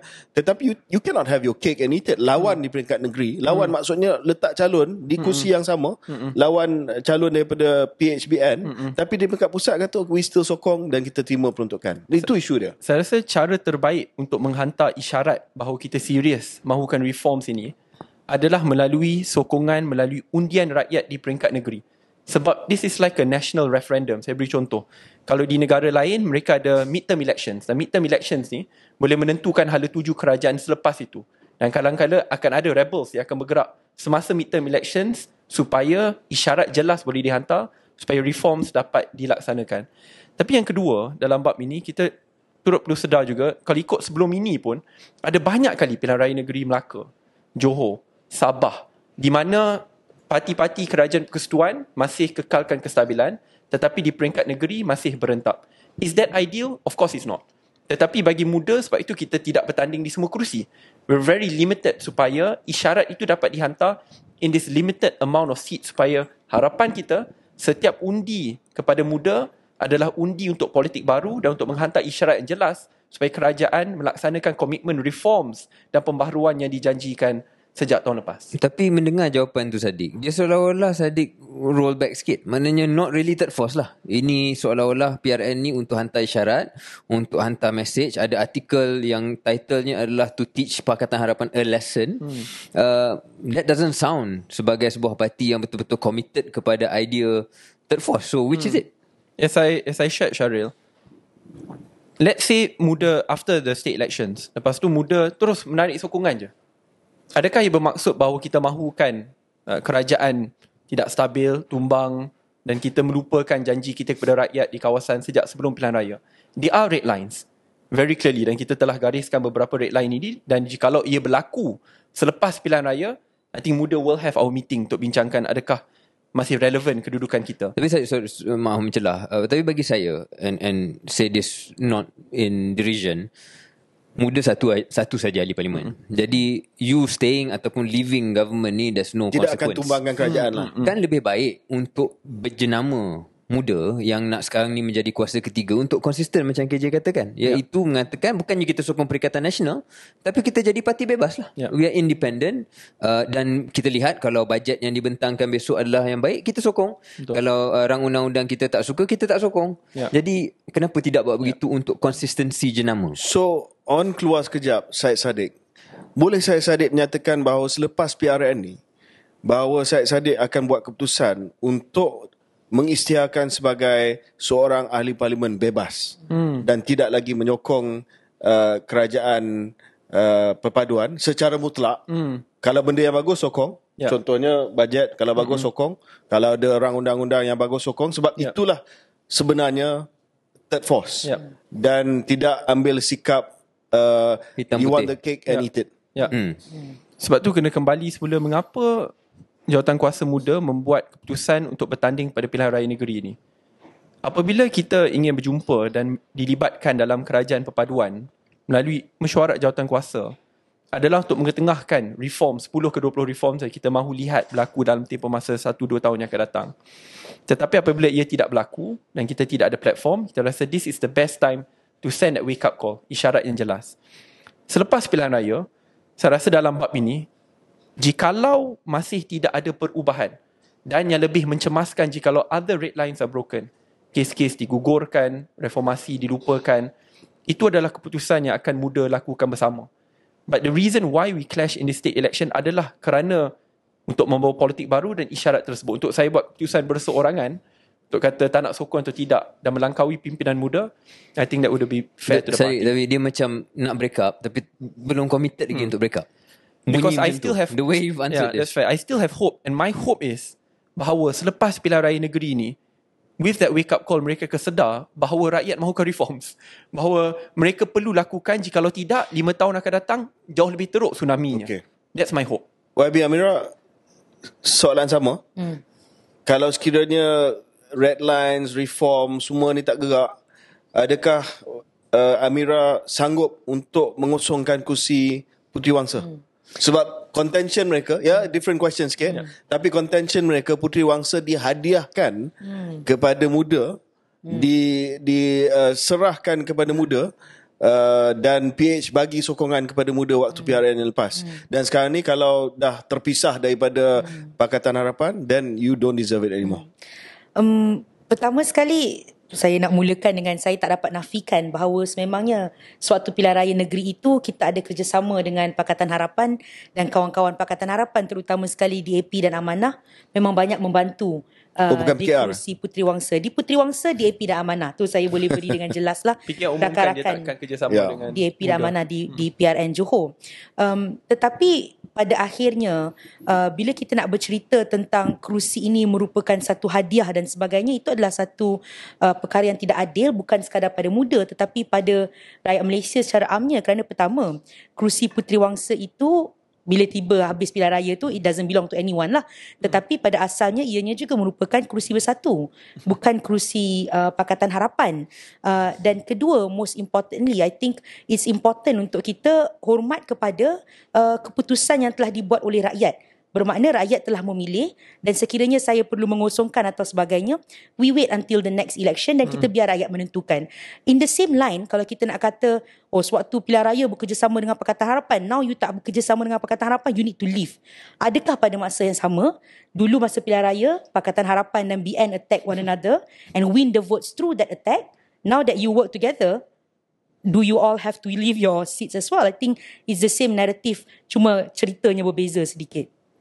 I think um, fair answer. Um, so but balik kepada isu tu Syaril, sebelum hmm. kita go on, um, Saddiq, balik kepada pemilihan kerusi yang muda nak bertanding waktu P R N ni, hmm.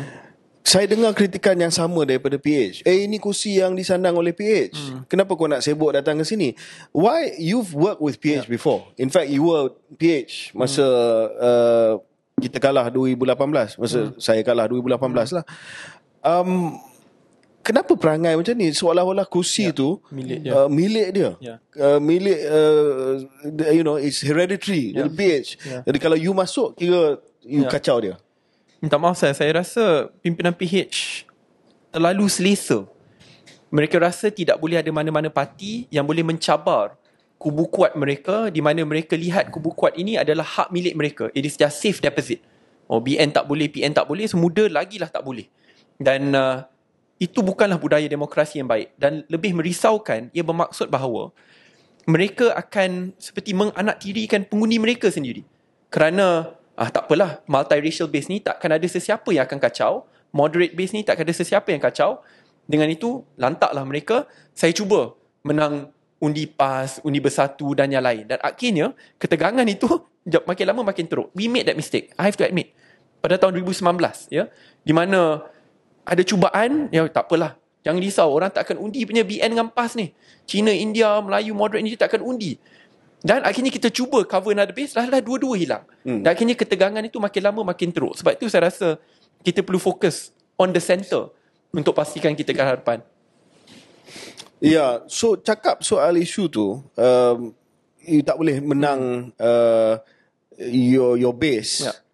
There's a breaking news. Breaking news. Ha, breaking news. Oh, breaking kita news. Cakap off air kita, tadi. Kita breaking news. Apa breaking news ni, Sarah? Breaking newsnya adalah uh, weekend ni sebenarnya ada festival, Good Vibes Festival. Hmm. Uh, dia konsert lah dan ada insiden yang berlaku semalam uh, di mana ada um, ucapan daripada seorang penyanyi yang uh, dilihat pro-L G B T. Mm. Disebabkan itu, uh, Good Vibes Festival festival semalam dihentikan dan hari ini pun the rest of Good Vibes has been cancelled.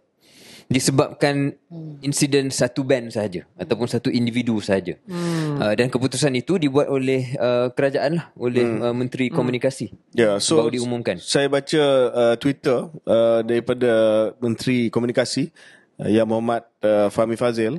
Saya telah memanggil penganjur festival Good Vibes, iaitu Future Sound Asia, susulan aksi dan kenyataan sangat biadab yang dipamerkan oleh artis daripada U K The nineteen seventy-five uh, band semalam.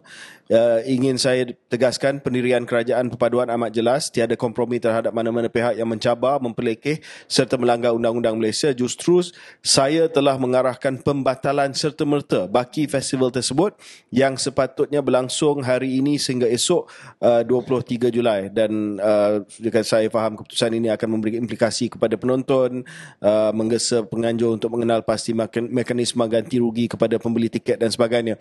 So just uh, comment sikit lah, sebab okay, kita faham dari segi real politik uh, Fahmi Fazil, sebab sekarang ni P H sangat hmm. takut kepada uh, kepada segmen konservatif, hmm. you know, trying to win over hmm. uh, uh, apa uh, kumpulan yang mereka tak dapat sokongan selama hmm. ni.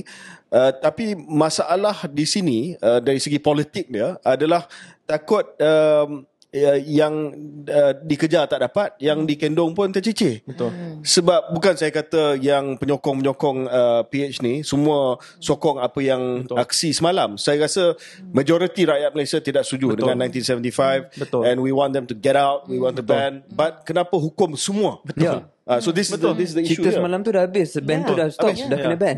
Yeah. Betul. Kenapa the rest of the festival? Saya setuju uh, dengan apa uh, Sir K J dengan Syaril katakan. Saya rasa rata-rata rakyat bersetuju tindakan yang dilakukan oleh nineteen seventy-five tu salah, bertentangan dengan prinsip perlembagaan dan pada masa yang sama bertentangan dengan peraturan yep. apabila konsert itu diadakan. Dan cukuplah kita ambil tindakan ke atas dia. Tapi kenapa nak melibatkan semua yang lain? Yang lain ni dah bayar, dah hadir ya, dan image negara itu kerana satu orang akhirnya semua terkesan. Bayangkan pada masa-masa yang akan datang, apabila ada artis-artis yang bukan seperti nineteen seventy-five hanya datang nak nyanyi. Kini mereka pun akan fikir dua tiga kali kerana seorang buat, mereka pun pada akhir minit boleh dibatalkan. So I think we have to be very surgical in dealing with this. Dan saya agak terkejut apabila berita ni keluar. Uh, saya rasa jelas ambil tindakan kepada nineteen seventy-five. Saya rasa uh, dia akan diharamkan, tidak lagi di, di, dibenarkan untuk masuk ke Malaysia. Tetapi belum melibatkan yang lain yang jelas tidak akan buat aksi sebegini, mereka perlu dihukum. Sebab akan dangerous. Ada implikasi jangka masa panjang Betul. kepada industri, yeah. hiburan, kepada uh, artis-artis lain yang nak datang Betul. ke Malaysia. Tetapi adakah, balik kepada politik hmm. dan juga bubble-bubble tertentu, adakah ini menandakan pandangan Syaril yeah. dengan Amira, betapa takutnya P H terhadap the Malay ground ni? Yeah. That's why I think they just need to get the job done. Maksudnya, hmm. kalau mereka terlalu bermain politik, ya, dia dah take their base very likely, tak apalah, ini tidak penting, mereka akan sentiasa undi kita, tidak kira apa pun kita buat, dia cuba nak tarik to the right, akhirnya dia hilang arah. Dia sepatutnya kalau sekarang, you have five years, you have five years, mungkin tidak popular mungkin pada tahun pertama jikalau reforms yang besar dilakukan, tetapi jikalau tidak lakukan, dia pander all the time, akhirnya situasi jauh lebih teruk seperti apa yang berlaku pada hari ini. Nanti Amira pun dia keluarkan kenyataan dalam bab ni. Amira, adakah muda cuba kutip hmm. yang tercicir, yang yang kendong tercicir ni, hmm. Hmm. yang yang kutip yang ni, sebab mereka nampak eh P H panders too much. Hmm. Hmm. Um saya tak boleh nak sebutlah sama ada kita nak kutip yang dikendong tercicir ke sebagainya, sebab at the end of the day saya rasa kita tak boleh nak treat our voters, walaupun mereka memiliki ideologi yang berbeza, tapi pada akhirnya kalau kita nak cerita tentang isu-isu begini uh, yang terkesan bila mereka buat begini bukannya pengundi yang mereka nak nak menangi atau sebagainya. Pertama yang yang terkesan adalah the players of the industry themselves. Mm-hmm. Matt Healy tu bila dia balik ke negara dia, dia masih lagi boleh bekerja, dia masih lagi boleh mendapatkan duit dan sebagainya. Tetapi bagaimana dengan player-player industri entertainment dalam negara kita? Tempatan bila lah, ya, dibatalkan uh, the festival itself, dan selepas ini repercussionnya kepada festival-festival yang akan datang juga.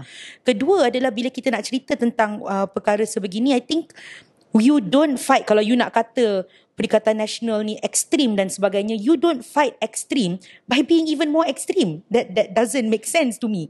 Uh, jadi sekiranya kita nak cerita tentang, you know, how do we tackle issues like this, kita kena cari jalan tengah yang pada masa yang sama ber, you know, follow kita punya Perlembagaan Persekutuan, undang-undang dalam negara, tapi pada masa yang sama we protect the our local industry players itself. Hmm. Dan saya keluarkan um, tweet yang sama sebelum saya tahu breaking news ni. Saya kata, you know, beribu-ribu orang, hmm. sama ada artis locally ataupun internationally, dah masuk ke dalam pentas Malaysia, uh, dalam festival-festival dan sebagainya. They don't act this way. Yeah. So yeah. you don't punish a whole industry because of one person who's not even Malaysian. Yeah. Hmm. Dan sepatutnya itu keputusan menteri. Hmm. Betul. Uh, Saddiq pernah jadi menteri, saya pernah jadi menteri. Hmm. Sometimes we have to be brave. Yeah. Sebab hmm. memang akan ada kritikan. Kalau Fahmi hari ini kata, okay, uh, Good Vibes Festival dapat diteruskan, kita dah ambil tindakan, hmm. tapi jangan hukum semua. Hmm. Of course, dia akan diserang. Tapi that's the job of a minister. Yeah. Kena buat keputusan yang yang kadang-kadang sukar dibuat. Yeah. Uh, tetapi this is the easy way out lah. Yeah. Dan macam Amira kata, it's going to have uh, tremendous Uh, kesan kepada industri dan kepada image negara kita. Hmm. Ya. Yeah? Yeah. Okay, whatever happened last night, kita jelas keluar sekejap sama dengan muda. Yeah. We don't condone it, we condemn it. Yeah. We condemn it. Jangan yeah. salah tafsir kan. Nanti orang kata kita uh, pro benda macam tu. No, absolutely absolutely not. Yeah. Ya, yeah, yeah. Saya tahu saya kena pergi Singapura lah tengok The Strokes. Ya, memang Syaril, ya. Ya, nak pergi tengok The Strokes kat Malaysia tak dapat, I have to go to Singapura. Dan Syaril nak pergi, lah. Ya, yeah, Syaril hmm. nak pergi tengok The Strokes tanpa mengibar bendera pelangi dan sebagainya. Correct, right? Betul, betul.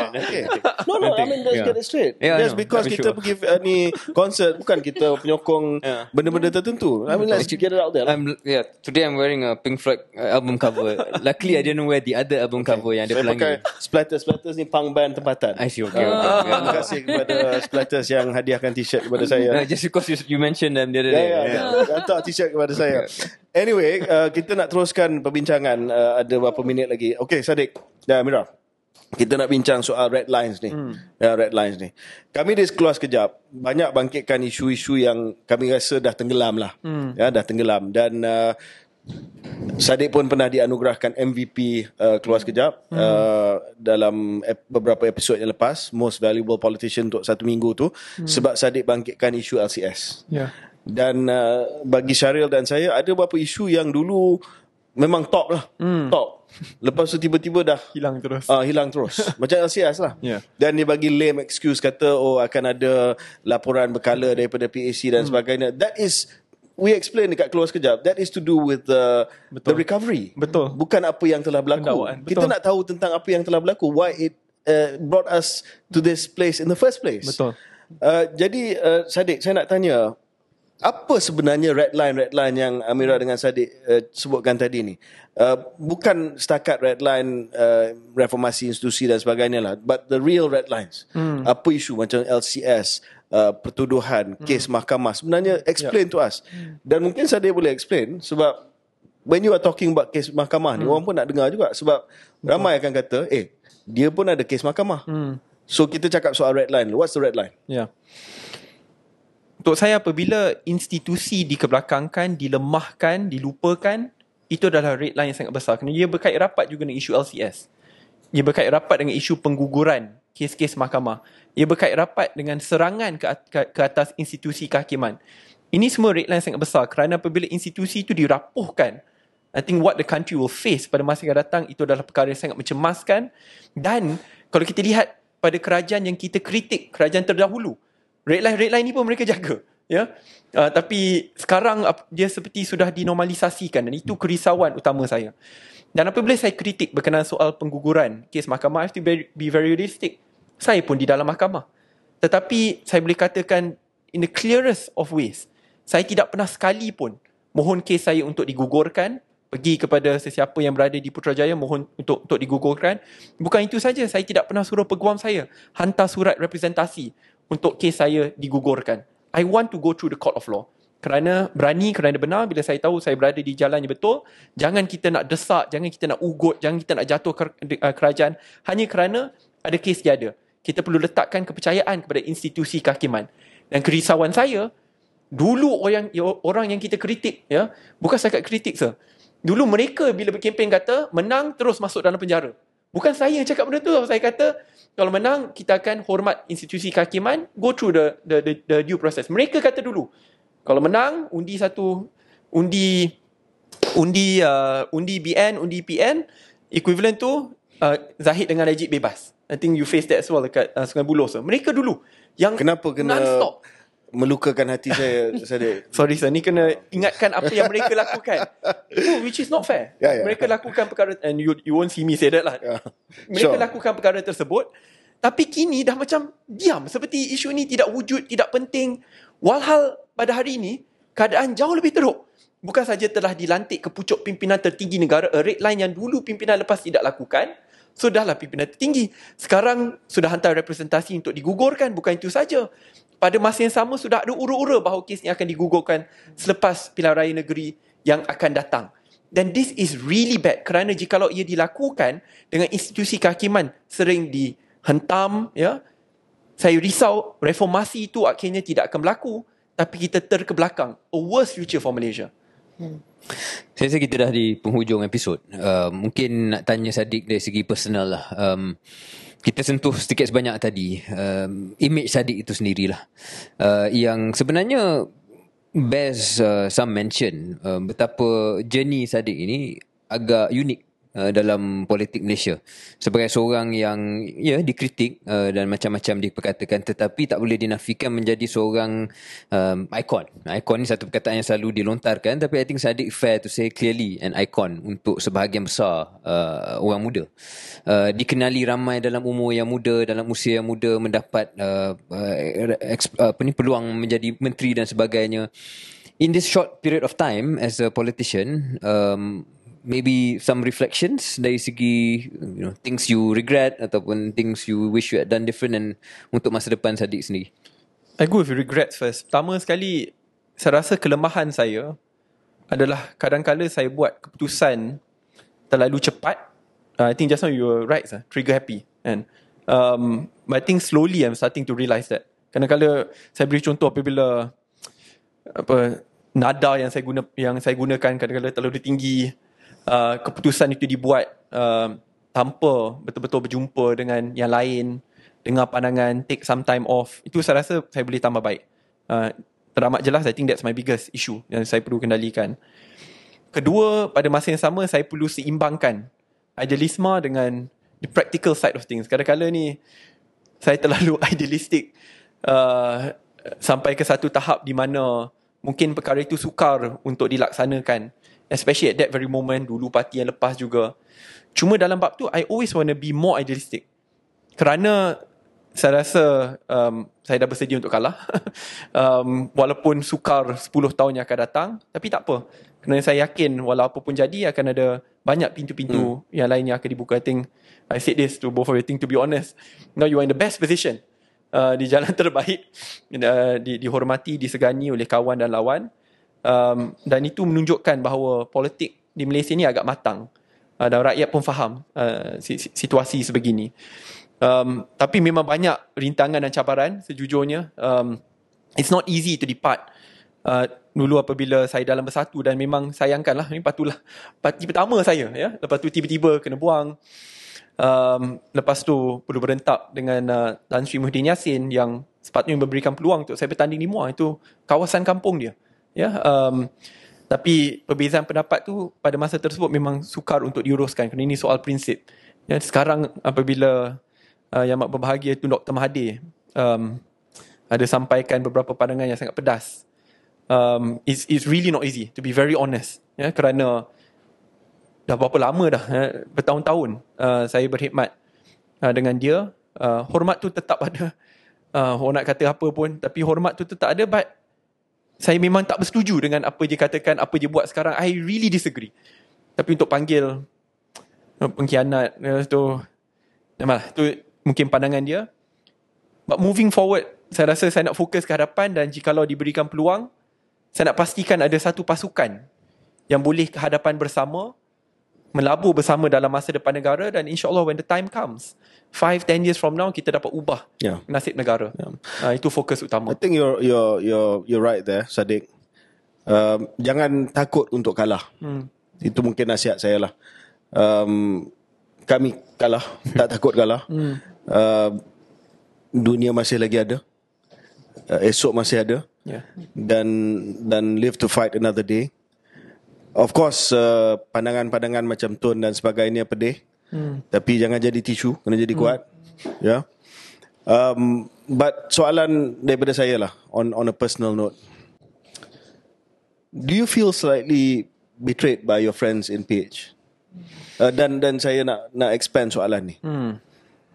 Um, saya tahu Saddiq rapat dengan beberapa pemimpin dalam Pakatan Harapan. Yeah. Ada yang sekarang ni jadi menteri. Hmm. Tapi tengok betapa mesra layanan mereka. Hmm. Contoh, contoh dengan Zahid, dengan UMNO dan sebagainya. Dan kita fahamlah real politik. Hmm. Tapi tak tak payahlah nak mesra sampai tahap tu. Hmm. At a personal level, ada tak sense of betrayal? Sir, I try my best not to take things personally. Sebab kalau rasa sense of betrayal tu sejak tahun dua ribu dua puluh tu lagi ramai kawan-kawan yang sangat rapat dengan saya. Before this pun you brought uh, Y B Muhammad Fahmi Fazil. I can still meet up with him, tak ada masalah. Saya di dalam mahkamah kerana kes melibatkan parti. Ya, lama saya yang presidennya Tan Sri Muhyiddin Yassin. Tapi adakah saya mendoakan supaya dia kena sama seperti saya? Tak pernah sekali. To be honest, I pray that he gets his justice in the court of law. Uh, saya cuba tak nak terlalu peribadi kerana dalam politik ni dia dia sangat dinamik, boleh bertukar. Uh, cuma saya lebih risau je kalau saya hilang diri saya, prinsip saya uh, pada umur yang sangat muda. Uh, I have to be more pragmatic. I need to be a lot more calm and measured. Tetapi apa yang saya paling risau bila saya baru umur tiga puluh tahun dah fikirkan soal uh, jawatan uh, selebih daripada soal prinsip. Itu saya paling takut sekali. Hmm.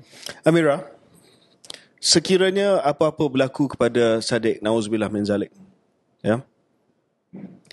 Are you ready to become president of MUDA? Hmm. Hmm. Um, secara jujurnya, sebenarnya benda ni saya pernah discuss dengan saya, saya, dia sendirilah yang kata dengan saya. Dia kata, you know, if anything happens, we have to decide, and he wants to discuss that then. Dan jawapan saya pada dia akan jadi sama pada hari ini. Um, saya rasa kesediaan untuk memimpin itu sudah tentu ada, tetapi uh, pada akhirnya kita perlu berbincang semula kepada bersama dengan parti, and it shouldn't be just keputusan saya ataupun keputusan saya Saddiq. Uh, it has to be keputusan yang dibuat bersama oleh kepimpinan pusat. Dan uh, if I may, I'm not the only one who is capable and ready to do that. There are many others Uh, in the party that is capable and ready to do that as well. Sebab tu kita menjemput um, saya dengan uh, Syaril untuk bersama juga melabur bagi masa depan ha? negara. Jumpa tidak mudah, ni? tidak senang, tetapi saya yakin kita dapat mengubah masa depan negara, membina institusi lebih baik um, yang uh, berentasi uh, sempadan politik. That's my hope and my wish. Uh. Better end the episode now. Better end the episode now. Tapi bila nak buat pemilihan ni, sebab saya rasa masih lagi pro tem yeah. dilantik dan sebagainya. Sebab kita baru, sejujurnya kita kita pun parti yang dilahirkan melalui keberadaan mahkamah. To be honest, baru setahun setengah sah. Yeah. Lalu parti-parti lain je tiga tahun. Kita baru setahun setengah. Mm. Dan uh, kita akan lalui uh, proses tersebut. Mm. But seriously, uh, we welcome two great young leaders to join. Yang yang yang is so, kalau tengok dekat parlimen purata purata umur lima puluh tahun ke atas. Okey. Okey, saya Saddiq, Amira Aisya, terima kasih sangat-sangat bersama dalam Keluar Sekejap, and good luck for P R N. All the best. Kasih, all the best. Banyak. All the best. Thank you, thank you. So, uh, Syaril. Yeah. Yeah. What do you think? Um ooh. I think episod yang berisi juga. Kalau kata Sanusi hari tu banyak pengisian, yep. I think yep. this one different kind of pengisian. uh, Pertama kali macam saya sebut, uh, penjelasan yang lebih uh, tuntas berkenaan dengan ideologi MUDA, uh, agak konsisten dari segi jawapan uh, mereka tentang kenapa buat kuasa ketiga dan sebagainya. yep. um, I think uh, if an audience akan dengar episod ni and give them a fair uh, hearing uh, dari segi uh, apa ni poin-poin yang mereka bangkitkan, I think some will be impressed. Ya, yeah. Itu yang kita minta dari Keluar Sekejap, agar penonton dan pendengar um, dengar secara terbuka, semua, secara semua. adil. Yeah. Uh, semua uh, guest kita, dan kita tidak jemput siapa-siapa saja. Kita kita fikir. sebenarnya fikir panjang lebar siapa kita nak jemput. Uh, tidak semestinya kita sokong mereka, tetapi kita rasa bahawa they have something to say. Yep. Dan uh, dalam nada tersebut, pada episod akan datang kita ada seorang lagi Uh, guest, tetamu uh, khas yang akan juga membincangkan isu parti beliau dan juga pilihan raya negeri yang akan berlangsung tidak lama lagi nanti. Terima kasih. Terima kasih. Keluar Sekejap.